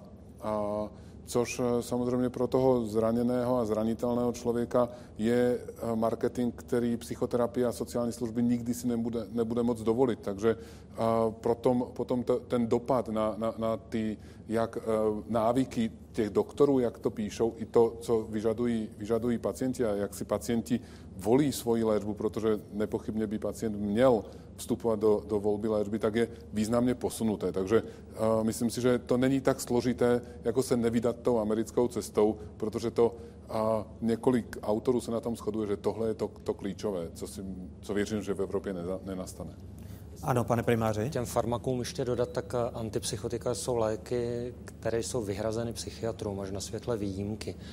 to antidepresiva mohou psát i jiní odborníci, internisté, neurologové, praktičtí lékaři, takže ono nepadá to všechno na vrub psychiatrů, že bychom se tak rozšoupli a psali antidepresiva v takových kvantech. Takže... Dal, další otázky, které máte z publika, eh, tady eh, červený mikrofon, ano. Já bych se zeptal na ty antidepresiva, jak jste o nich, jak jste o nich mluvil, no. Jestli je to opravdu jako pomoc, mm, ty antidepresiva. Je to jako, já nevím, no, třeba bych nemusel používat antidepresiva, nebo nějakou jinou alternativu, jako bezlékovou, nebo tak. Existuje to? Když se takhle zeptám jako like prostě, no. Pane primáři a pane řediteli. A. Ano. Jo, pardon. Tak pro některé pacienty je podání antidepresiv přímo život zachraňující u těžkých depresí.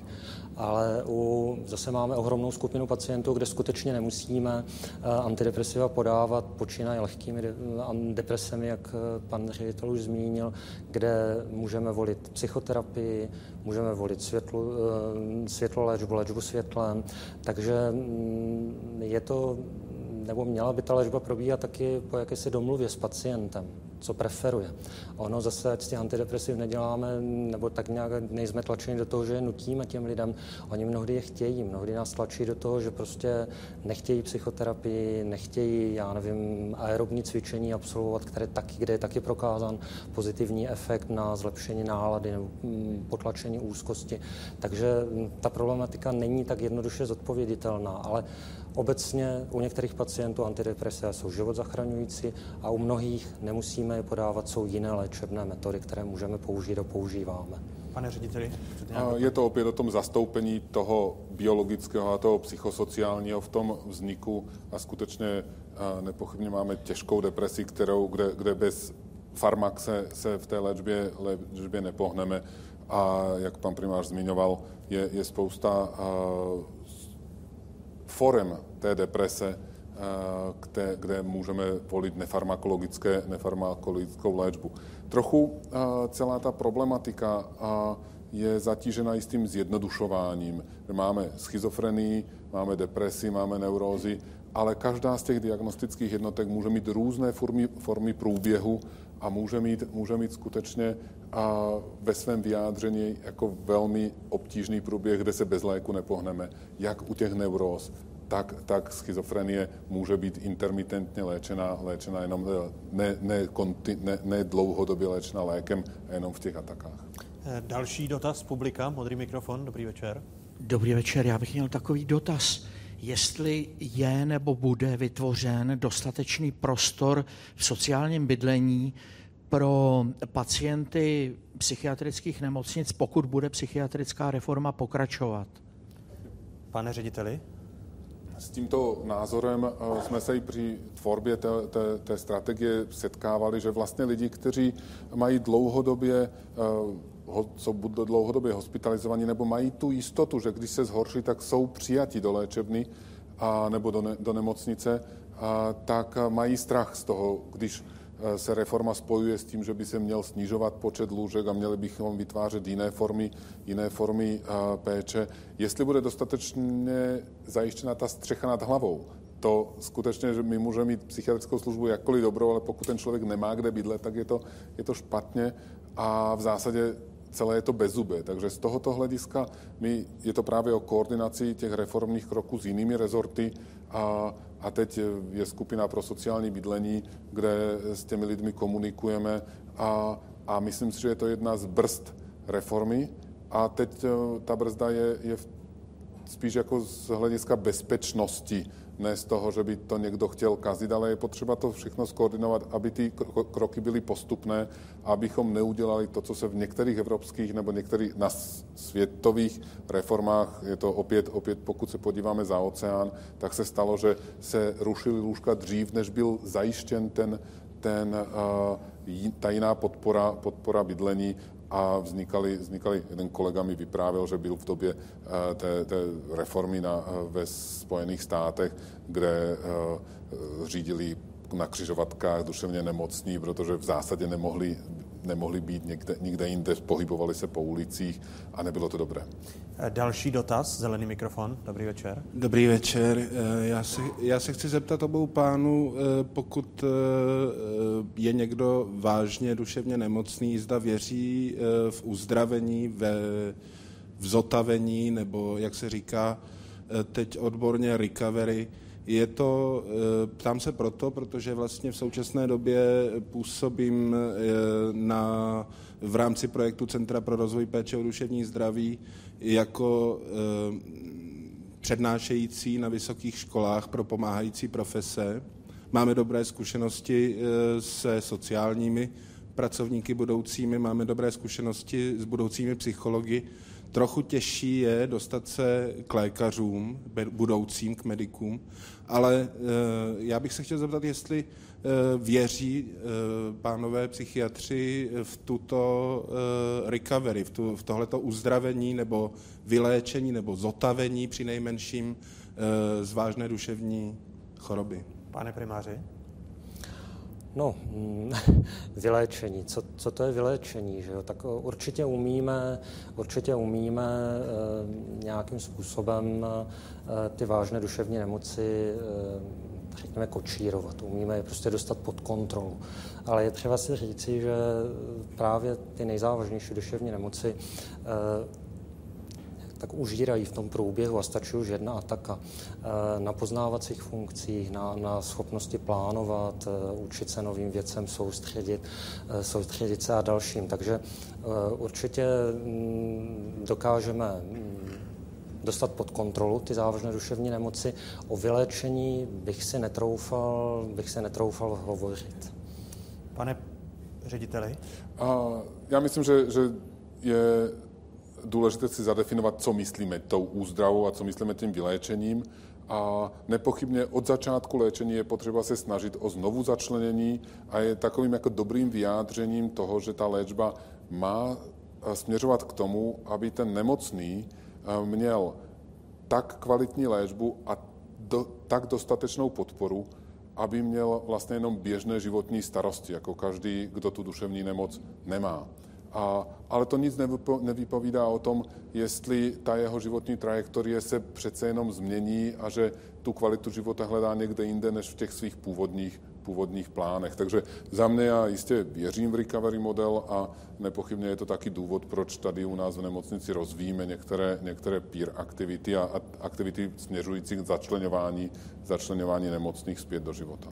V průběhu toho uplynulého měsíce, kdy jsme oznámili první téma měsíčníku Fokus, tak jsem dostal stovky eh, reakcí od diváků České televize prostřednictvím různých sociálních sítí a jedna z nich zněla eh, protože samotná klinická psychiatrie a léčí nemoci duše, tak vlastně popírá existenci duše. Ale je dnes už mnoho psychoterapeutů, kteří opravdu léčí duši, nikoli mysl. Popíráte existenci duši? Pane Já věřím, že ne. Řediteli. Já, já věřím, že ne, byť eh, v některých nešťastných nedorozuměních se to může, může tak jevit. A, a tady, tady uh, myslím, že i zaznívala ta, ta, ta dichotomie, jestli teda jako je to o těch práškách nebo o té psychoterapii. A opět navážu na, na biopsychosociální model. A my pokud dáváme lék, který vlastně zasahuje do té biologie, tak to má odraz v chování toho člověka a v sociálních kontaktech. A obráceně zase víme, že specifickou psychoterapii my vlastně měníme ten základní biologický korelát, že na tom skenu funkční magnetickou rezonanci, po tom, co člověk absolvuje psychoterapii, tak ten obrázek mozku se změní. Takže je to skutečně vzájemně prostupná, prostupná hranice a není to možné oddělovat že je něco biologické a je něco psychoterapeutické.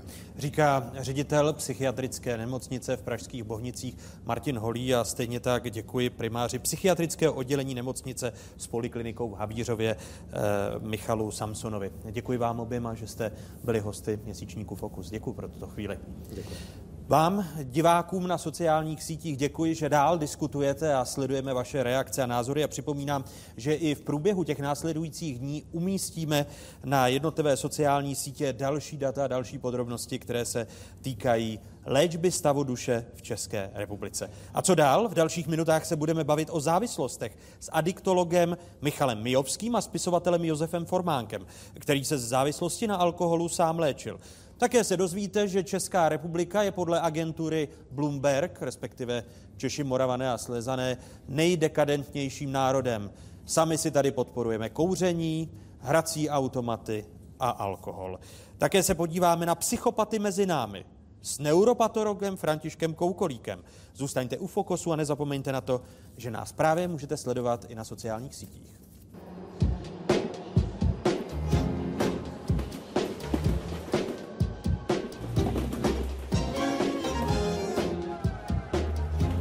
Ledna jsme začali teda bojovat s, na úřadech. Doba rychlosti. K samotnému útoku došlo tady. Jsem si postavil, to si budu chránit.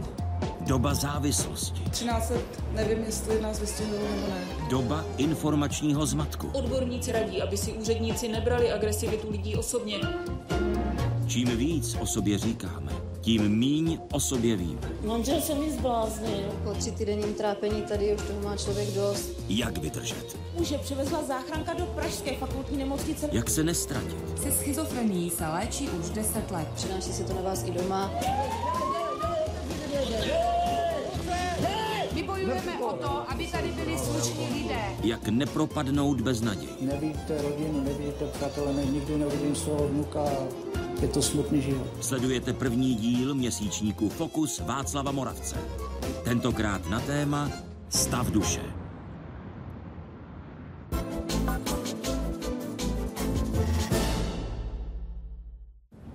Jmenuji se Klára, jsem alkoholička, je mi 53 let. Jak se to stalo? No to bylo vlastně všechno, všechno dohromady. Stresy z domova, pak uh, z firmy, říkám, přetíženost, no.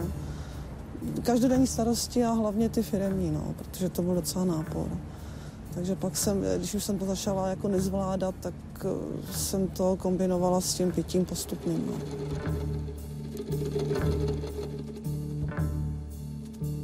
Nejsou tolik vidět, ale je jich čím dál víc. Ženy alkoholičky. Klára před půl rokem ukončila ústavní léčbu a učí se žít bez alkoholu. Nejtěžší prý bylo přiznat svému okolí, že se firmě nedaří, že má dluhy a že si ulevuje pitím. My ženy se to asi víc stydíme.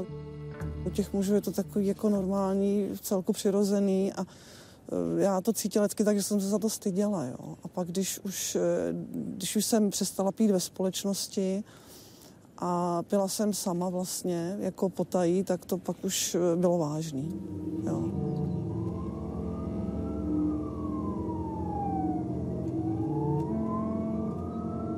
Tady na ženském oddělení Pražské kliniky adiktologie se tak s pacientkami nemluví jen o alkoholu samotném, ale také hodně o vztazích. I když se snažíme pracovat vždycky s celou rodinou i v případě mužů, pacientů, tak v případě žen to má eh, mnohem eh, větší význam a je to zásadnější z hlediska toho, jak ta žena po léčbě eh, bude fungovat, jak bude profitovat z léčby, jak úspěšná ta léčba bude, jak si bude řešit, abstinovat a zase znovu normálně žít. Dveře na oddělení detoxu se také čím dál častěji zavírají i za matkami na rodičovské dovolené té, co celý den ta žena nějak zvládá a přitom třeba, eh, než by úplně abstinovala, přitom konzumuje, ale ne tak, že byla nějak masivně opilá, tak vlastně to potom dožena až večer, když jakoby všechno už hotovo a pak teda si potřebuje orazit, odpočinout a rychle nějak zase zrelaxovat a eh, ten docela rychlý eh, intenzivní, ale velmi nebezpečný způsob je právě k konzumací nějakého většího množství lihovin. Svůj problém tají a řešit se ho rozhodují, až když hrozí, že se celá iluze rozpadne. Tak to bylo i před deseti lety u Evy. Syn se mnou nehovořil a vrcholem bylo vyhození po deseti letech zaměstnání, kde jsem pracovala jako asistentka a účetní a to byl prostě takový bod zlomu, kdy už jsem říkala, že teda asi už je něco opravdu špatně. Eva měla štěstí. Když se rozhodla závislost na alkoholu řešit, šéf jí v práci podržel a po léčbě se měla kam vrátit. Já jsem si myslela, že je všechno OK, já jsem si myslela, že se namalu naplácám na své make-upy, takže to nikdo nevidí. Jenomže jsem to neviděla akorát já, všichni ostatní ano, že jo. Ať se to zakrývalo, jak se to zakrývalo, tak... Ale to vidím dnes, že jo. Tenkrát jsem neviděla vůbec nic. Je to, je to zlý, no každý, kdo tenhle ten problém má a myslí si, že ho má, tak by měl s tím něco dělat, pokud chce opravdu existovat.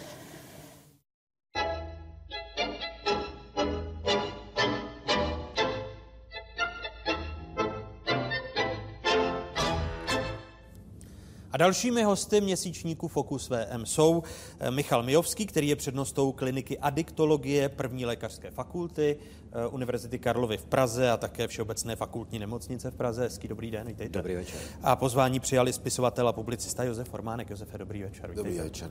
Opravdu, pane profesore, je takový rozdíl mezi léčbou alkoholiček a alkoholiků, tedy mužů a žen?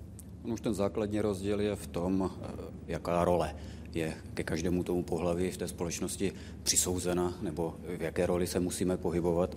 A ačkoliv ženská emancipace prošla poměrně velmi rychlý vývoj v posledních stoletech, tak na druhou stranu přesto pořád vidíme, že vlastně ty symboly jsou pro společnost velice citlivé symbol mateřství, symbol ženy je pořád něco, co samozřejmě staví tu ženu před poměrně obrovský sociální tlak a ten tlak samozřejmě vyjádřený také i na té druhé straně tím, kde je upouštěna ta pára.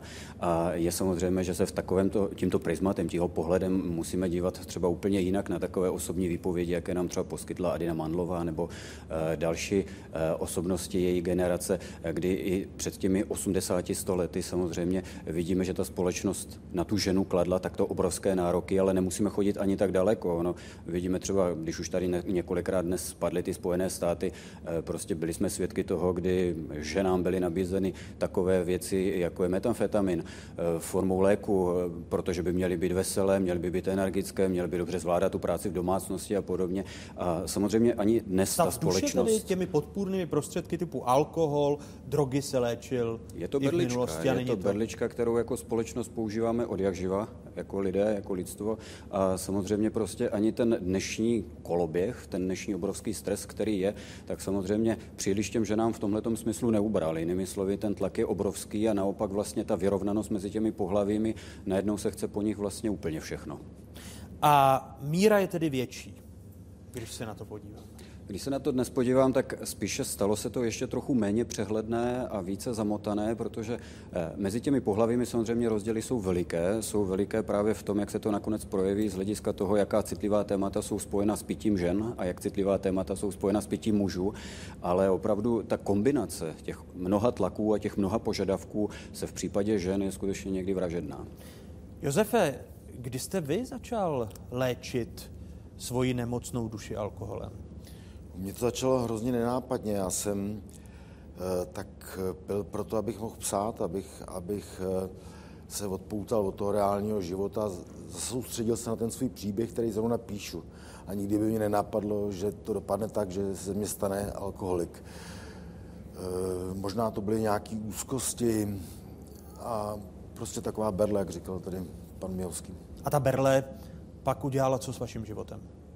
No, ohromně s tím zacvičila, no. Ehm, to bylo salto mortále v podstatě, když jsem zjistil, že mám velký problém, že jsem závislý na alkoholu. A vy jste se z toho pak začal vypisovat a cestovat? Když se no, uh, jako já si myslím, že uh, pomohla mě až léčebna. Uh, v podstatě bez ní bych to asi, asi, asi nedala. Pomohlo mě i to, že jsem o tom napsal. Knížku Úsměvy smutných mužů. Pomáhá mě i to, že se takhle tomu veřejně přiznávám, že v podstatě si dávám takový veřejný závazek, že nebudu pít, tak takovéhle věci mě pomáhají sdílení s ostatníma kolegama, alkoholikama, eh, povídání si o stejném problému mě pomáhá abstinovat a, a žít jako čistý život. To veřejný závazek eh, natolik léčí, nebo je jedním z nástrojů, jak do toho nespadnout znovu? Pro mě asi ano. A rodina a hrozná podpora ze strany eh, dcer, eh, ženy. Bez nich bych to asi nedal.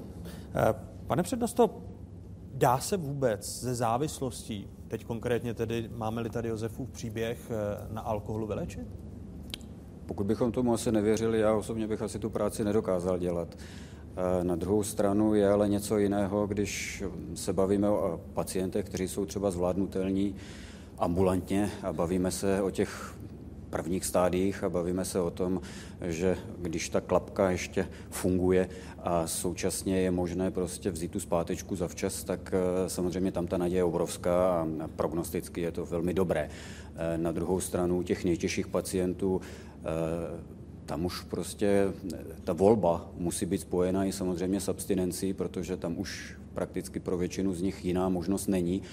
A pokud si umíme představit, a já si myslím, že bychom si to měli umět představit, že v podstatě abstinence vůbec nemusí znamenat uh, nějaký konec v tom životě, že kvalita života může být dobrá, nebo dokonce, že kvalita života může být vyšší než předtím. Jinými slovy, prostě jedno z těch stigmat, které si z minulosti neseme, to znamená, že spousta lidí v populaci má pocit, že abstinence musí nutně znamenat, že tím ten, kone, ten život už přestává být barevný, přestává být dostatečně zajímavý. Tohle to je přesně třeba důvod, proč chceme upozornit na to, že abstinence není něco, co by eh, přestalo být tématem a může být dokonce něco, co může u mnoha lidí vést dokonce k tomu, že žijí lépe než předtím. Josef, je to i váš příběh? Já jsem, když jsem, když jsem uh, uh, přestal pít, tak jsem najednou měl pocit, že jsem nějaký nekompletní, že najednou z toho Josefa Formánka se stal jenom takový výsek, že mi něco chybí. A teprve už víc než roční abstinence mě najednou začíná ten život ukazovat v jiných horizontech.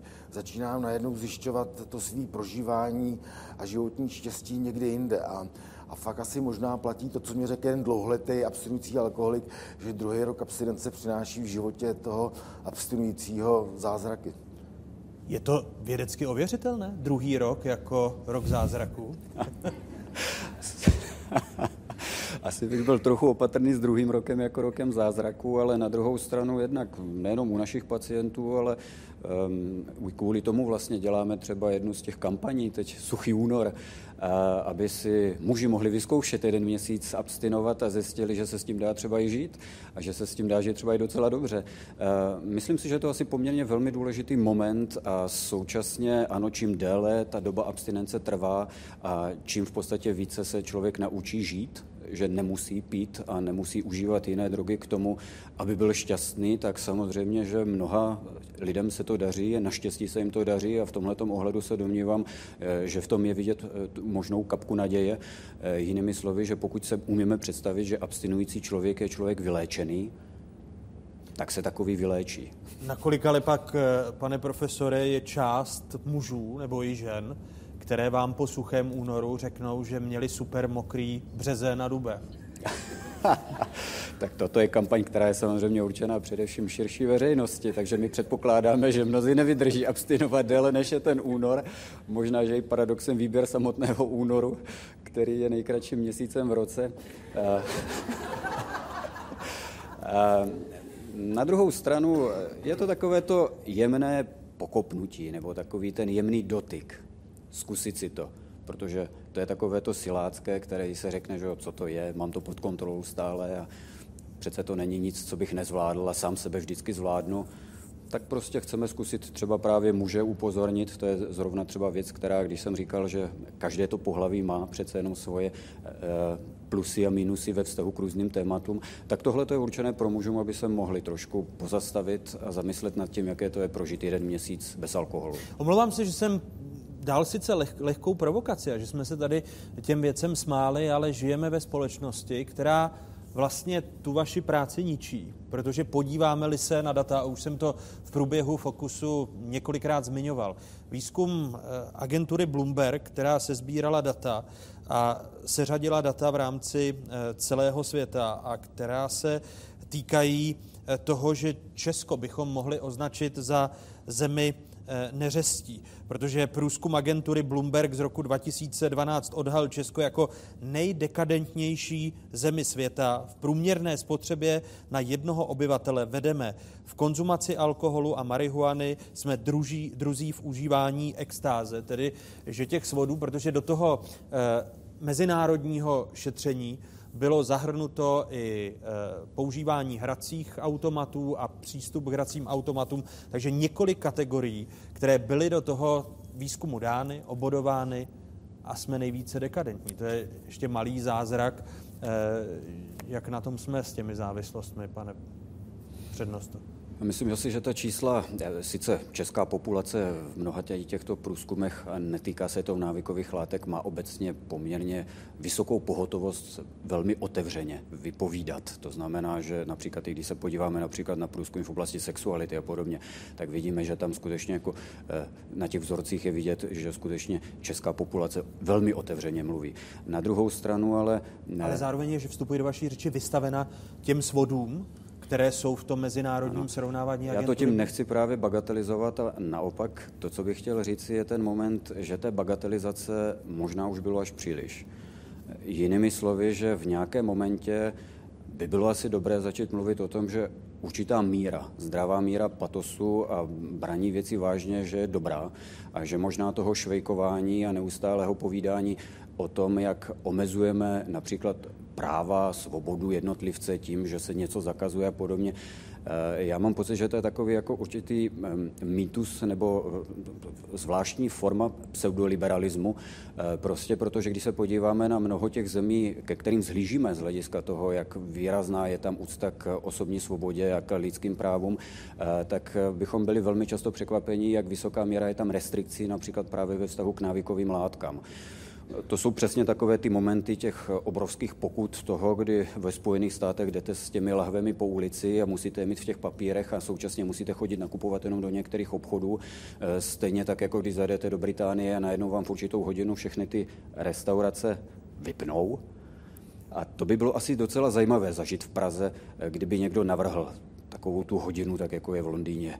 A to je přesně ale ten moment, kdy vlastně opravdu vidíme, že když se to hodí do krámu s proměnutím za tu zkratku, eh, tak v podstatě neustále jsou ty osobní svobody a neustále vlastně mluvíme o velmi liberálním pohledu a na druhou stranu se z toho vytrácí prostá zodpovědnost a vytrácí se z toho moment, že vlastně většina západních zemí, ke kterým zhlížíme vlastně v te, právě v tomto aspektu, se chová poměrně velmi restriktivně a v tomto smyslu to téma je naopak spíše na cestě vlastně k ještě k dalším a dalším restrikcím, prostě protože to stojí obrovské peníze. Josefe? Eh, pro mě jako pro abstinujícího alkoholika bylo hrozně těžký, že mluvím o vlastní zkušenosti, když jsem vyšel ven najednou jakoby eh, žít abstinenční život, jo, protože tady to je součást národní kultury. Tady, tady prostě sociální pijátství a člověk je divný, když nepije, jo, protože jste, jste jako divný, bílá vrána. U nás je všecko spojené s alkoholem, oslavy, zapíjení smutku. Prostě člověk si u nás ani nedokáže představit třeba zábavu bez alkoholu. To prostě je úzus. E, zábava, tak jasně alkohol. A já jsem najednou zjistil, že se dá bavit i bez alkoholu, že, že člověk dokáže být čistý. No. Ale, ale ta benevolence je tady obrovská, e, reklamy na alkohol, jdete do jakýkoliv večerky, máte tam regály s alkoholem, pro mě to je jenom noční můra pod abstinující alkoholika, vyhýbám s těm regálům, abych nevěděl, abych to pokušení e, v sobě neměl, ale, ale je to těžký v takovéhle, jak říká kolega, liberální zemi e, abstinovat a držet se.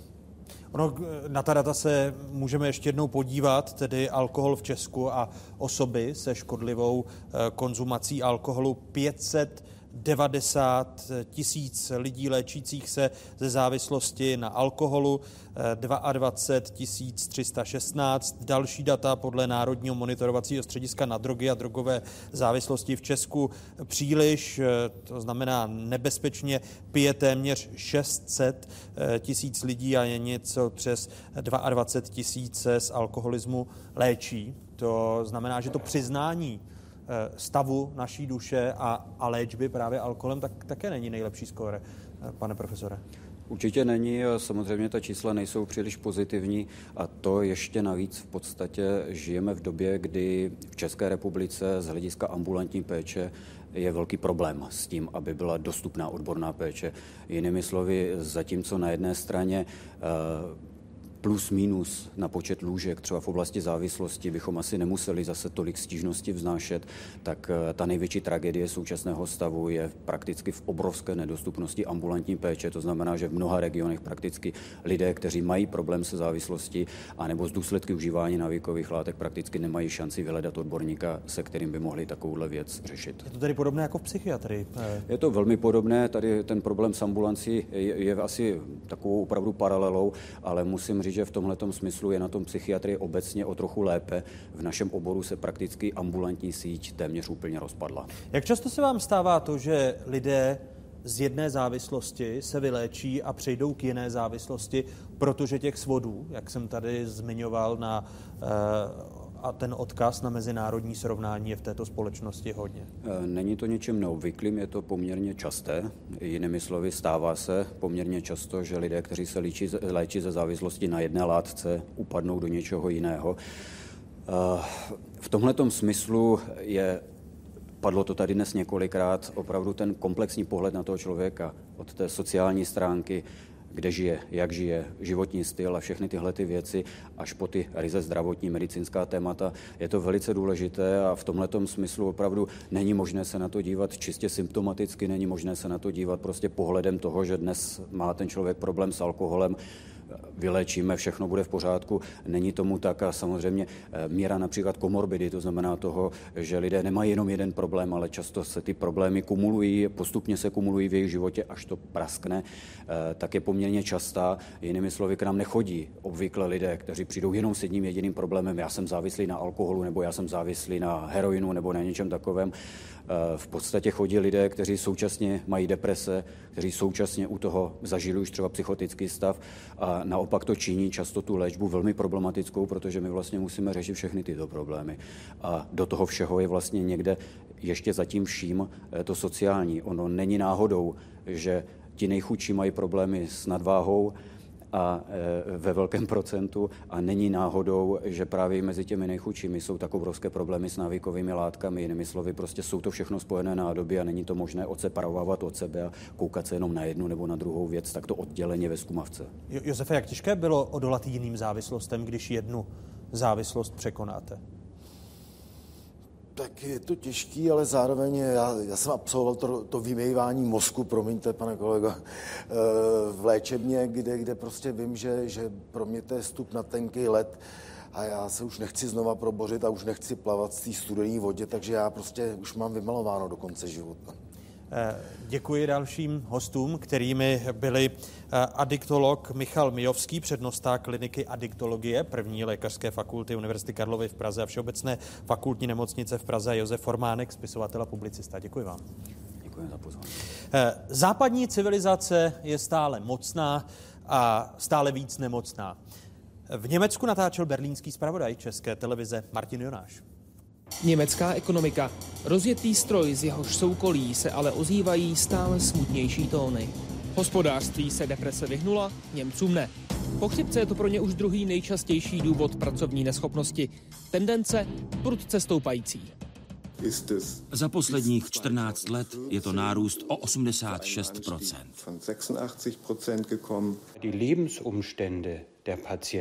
Životní podmínky pacientů se za posledních 10-20 let dramaticky změnily. Stěžují si na únavu, vyčerpání, slabost, ztrátu energie, pocity bezmoci a beznaděje. Píle a výkonnost. Jak se ukazuje, tradiční německé cnosti vrhají svůj stín. Ne náhodou komise pro německý jazyk zvolila před třemi lety za slovo roku burnout, neboli syndrom vyhoření. Přetěžování zaměstnanců vychází ve výsledku draho. Firmám vznikly za rok škody ve výši zhruba 4 miliard eur. Takzvaný Atlas deprese, který každoročně vydává jedna z největších německých zdravotních pojišťoven. Pravidlo, čím chudší region, tím víc deprese, neplatí. Nejvíc nemocných je v nejbohatší spolkové zemi, v Hamburku. Vysvětlení odborníků? Tradice. Někde jsou pacienti zvyklí své trápení s odborníkem řešit, jinde ne. V Hamburku je už stejné množství psychoterapeutů jako praktických lékařů. Nejméně psychoterapeutických ordinací i depresivních pacientů je v bývalé NDR. O větší odolnosti lidí žijících na východ od berlínské zdi to ale nesvědčí. Zatímco krátce po sjednocení byl rozdíl propastný, teď se rychle vyrovnává. Lékař léčí lékaře. Alfred Schmierer nabízí svým kolegům kurzy, ve kterých proti burnoutu bojuje hypnózou. Má pořád plno jeden ze způsobů, jak se němečtí zaměstnanci a firmy novodobé epidemii brání. Je velmi důležité, abychom včas a preventivně oslovili možné pacienty. Loni jsme dělali školení ve více než tisíci podnicích, vždy s důrazem na duševní onemocnění. A jen v loni jsme nabídli čtvrt milionu kurzů. Jedna z obřích německých automobilek se v éře smartphonů rozhodla jít proti proudu. Výslovně zakázala některým manažerům brát telefony a odpovídat na maily po pracovní době době. Snaha vyhlásit 16. leden za den ozdravného nic nedělání sice u německých firm velký úspěch neměla. Ignorovat duševní zdraví svých zaměstnanců už si ale z velkých hráčů troufne málo kdo. Martin Jonáš, Česká televize Berlín.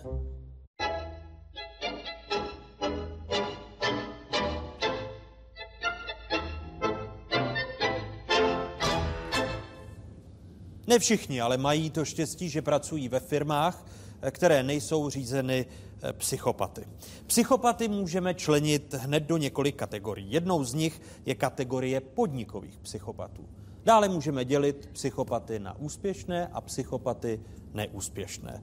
Neuropatolog František Koukolík ve své nejnovější knížce konstatuje, a budu citovat, jestliže národ a jeho stát nebude mít pod kontrolou své úspěšné psychopaty, budou mít úspěšní psychopati pod kontrolou národ a jeho stát. Konec citátu. Jednou ze základních charakteristik, pane doktore, eh, základních charakteristik psychopatů, rozumějme je, že se chovají antisociálně. Jaké jsou další charakteristiky psychopatů? Poruchy citového života, určitá plochost, eh, bývá tam eh, taková zvláštní trvalá impulzivita, potřeba trvalých podnětů zvnějšku a kromě toho určitá kriminální univerzalita. Je na to Hejrův eh, dotazník. Psychopatii by měl diagnostikovat vždy specializovaný psychiatr a nebo specializovaný psycholog. Není to nic jednoduchého. Diagnostikovat psychopatii je něco stejně odpovědného jako diagnostikovat zhoubný nádor nebo psychózu. Ale to, Eh, co jsem měl na mysli v knížce, eh, bych, dovolíte uvedl z druhé strany. Citátem Ernsta Renana z roku 1892.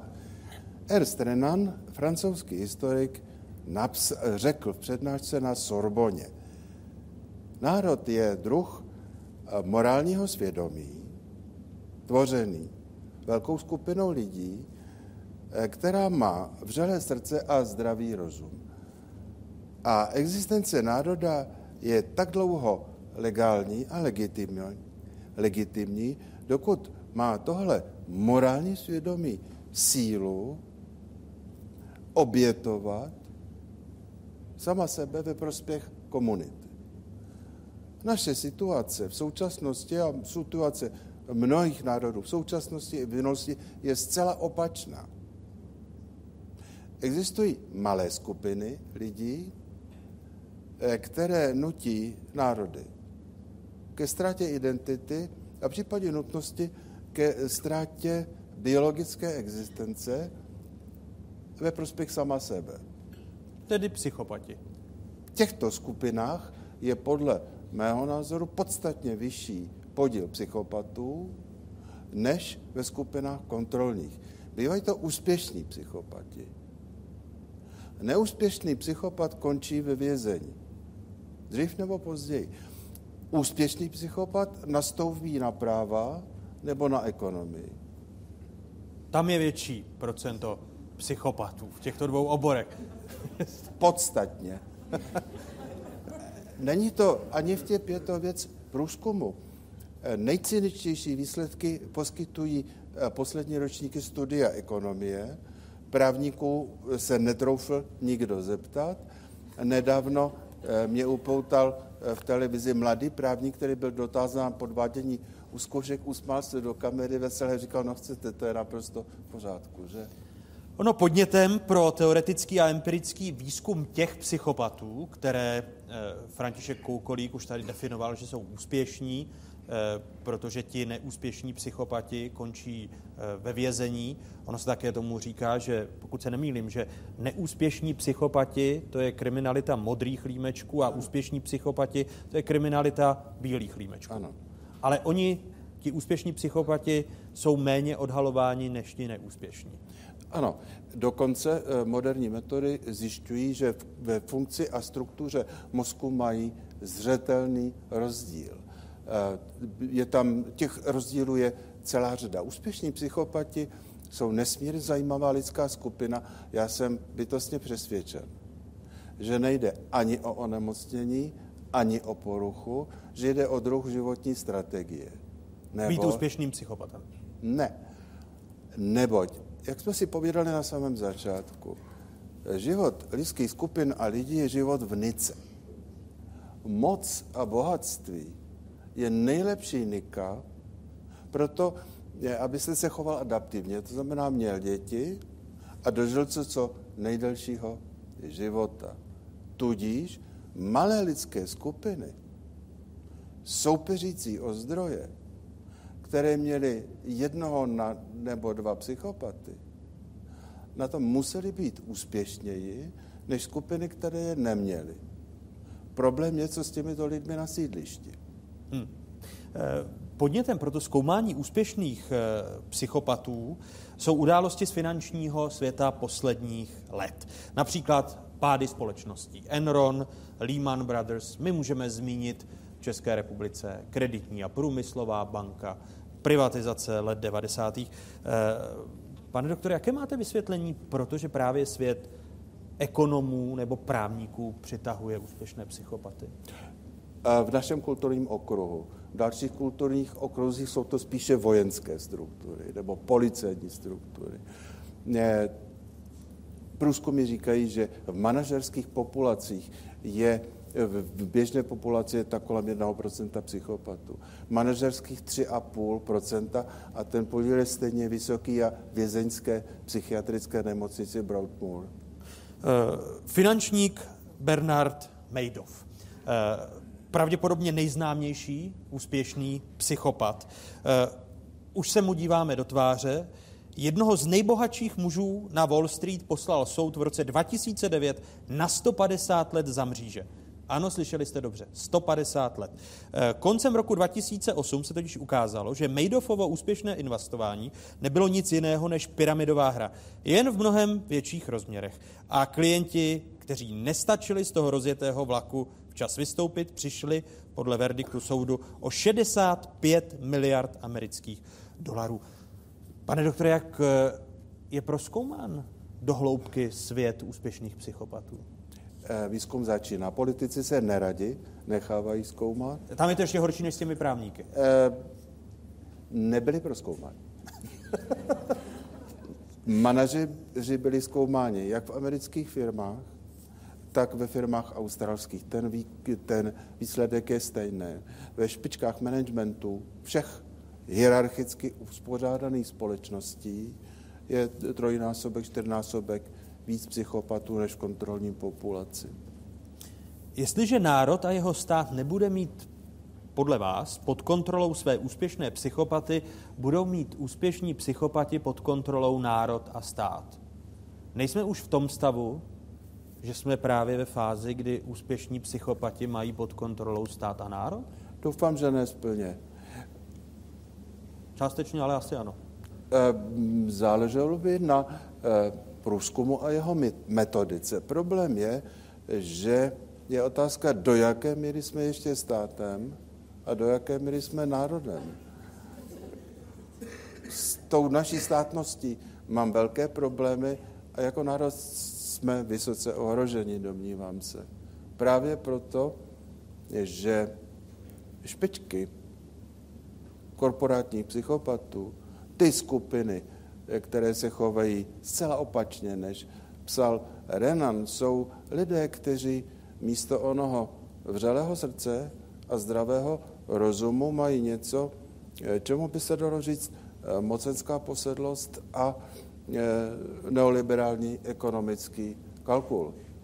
A to jsou věci, hm, které jsou pro eh, lidské živé struktury smrtící. Takže si myslím, že jsme ohrožený národ a že jsme ohrožený druh. Teď budu, eh, všichni se samozřejmě otřesem, řeknou si, kolik je pesimista. Já si myslím, že veškerý pesimismus je nedostatek informací. Problém je, že optimismus taky. Dodává neuropatolog František Koukolík. Děkuji, že jste byl hostem měsíčníku Fokus. Děkuji všem dalším hostům a děkuji vám, divákům, děkuji vám na sociálních sítích, že jste s námi diskutovali a jak jsem zmiňoval v úvodu, každý měsíc jedno zásadní téma, které budeme eh, ve večeru na téma na Spravodajské 24, tedy v měsíčníku Fokus, probírat. Eh, děkuji tedy i vám, ctěnému publiku, tady výzdárně psychiatrické nemocnice v Pražských Bohnicích, že jste přijali mé pozvání a těším se někdy příště na shledanou. Děkuji.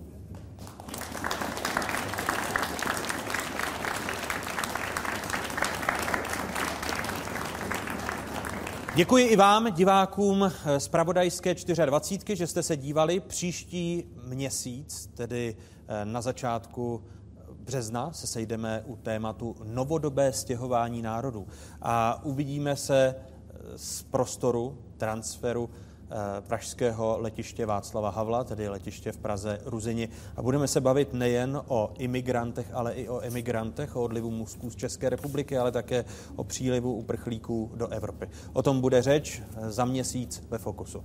Hezký zbytek večera, pokud možno ve společnosti z Pravodajské 24. Dobrou noc.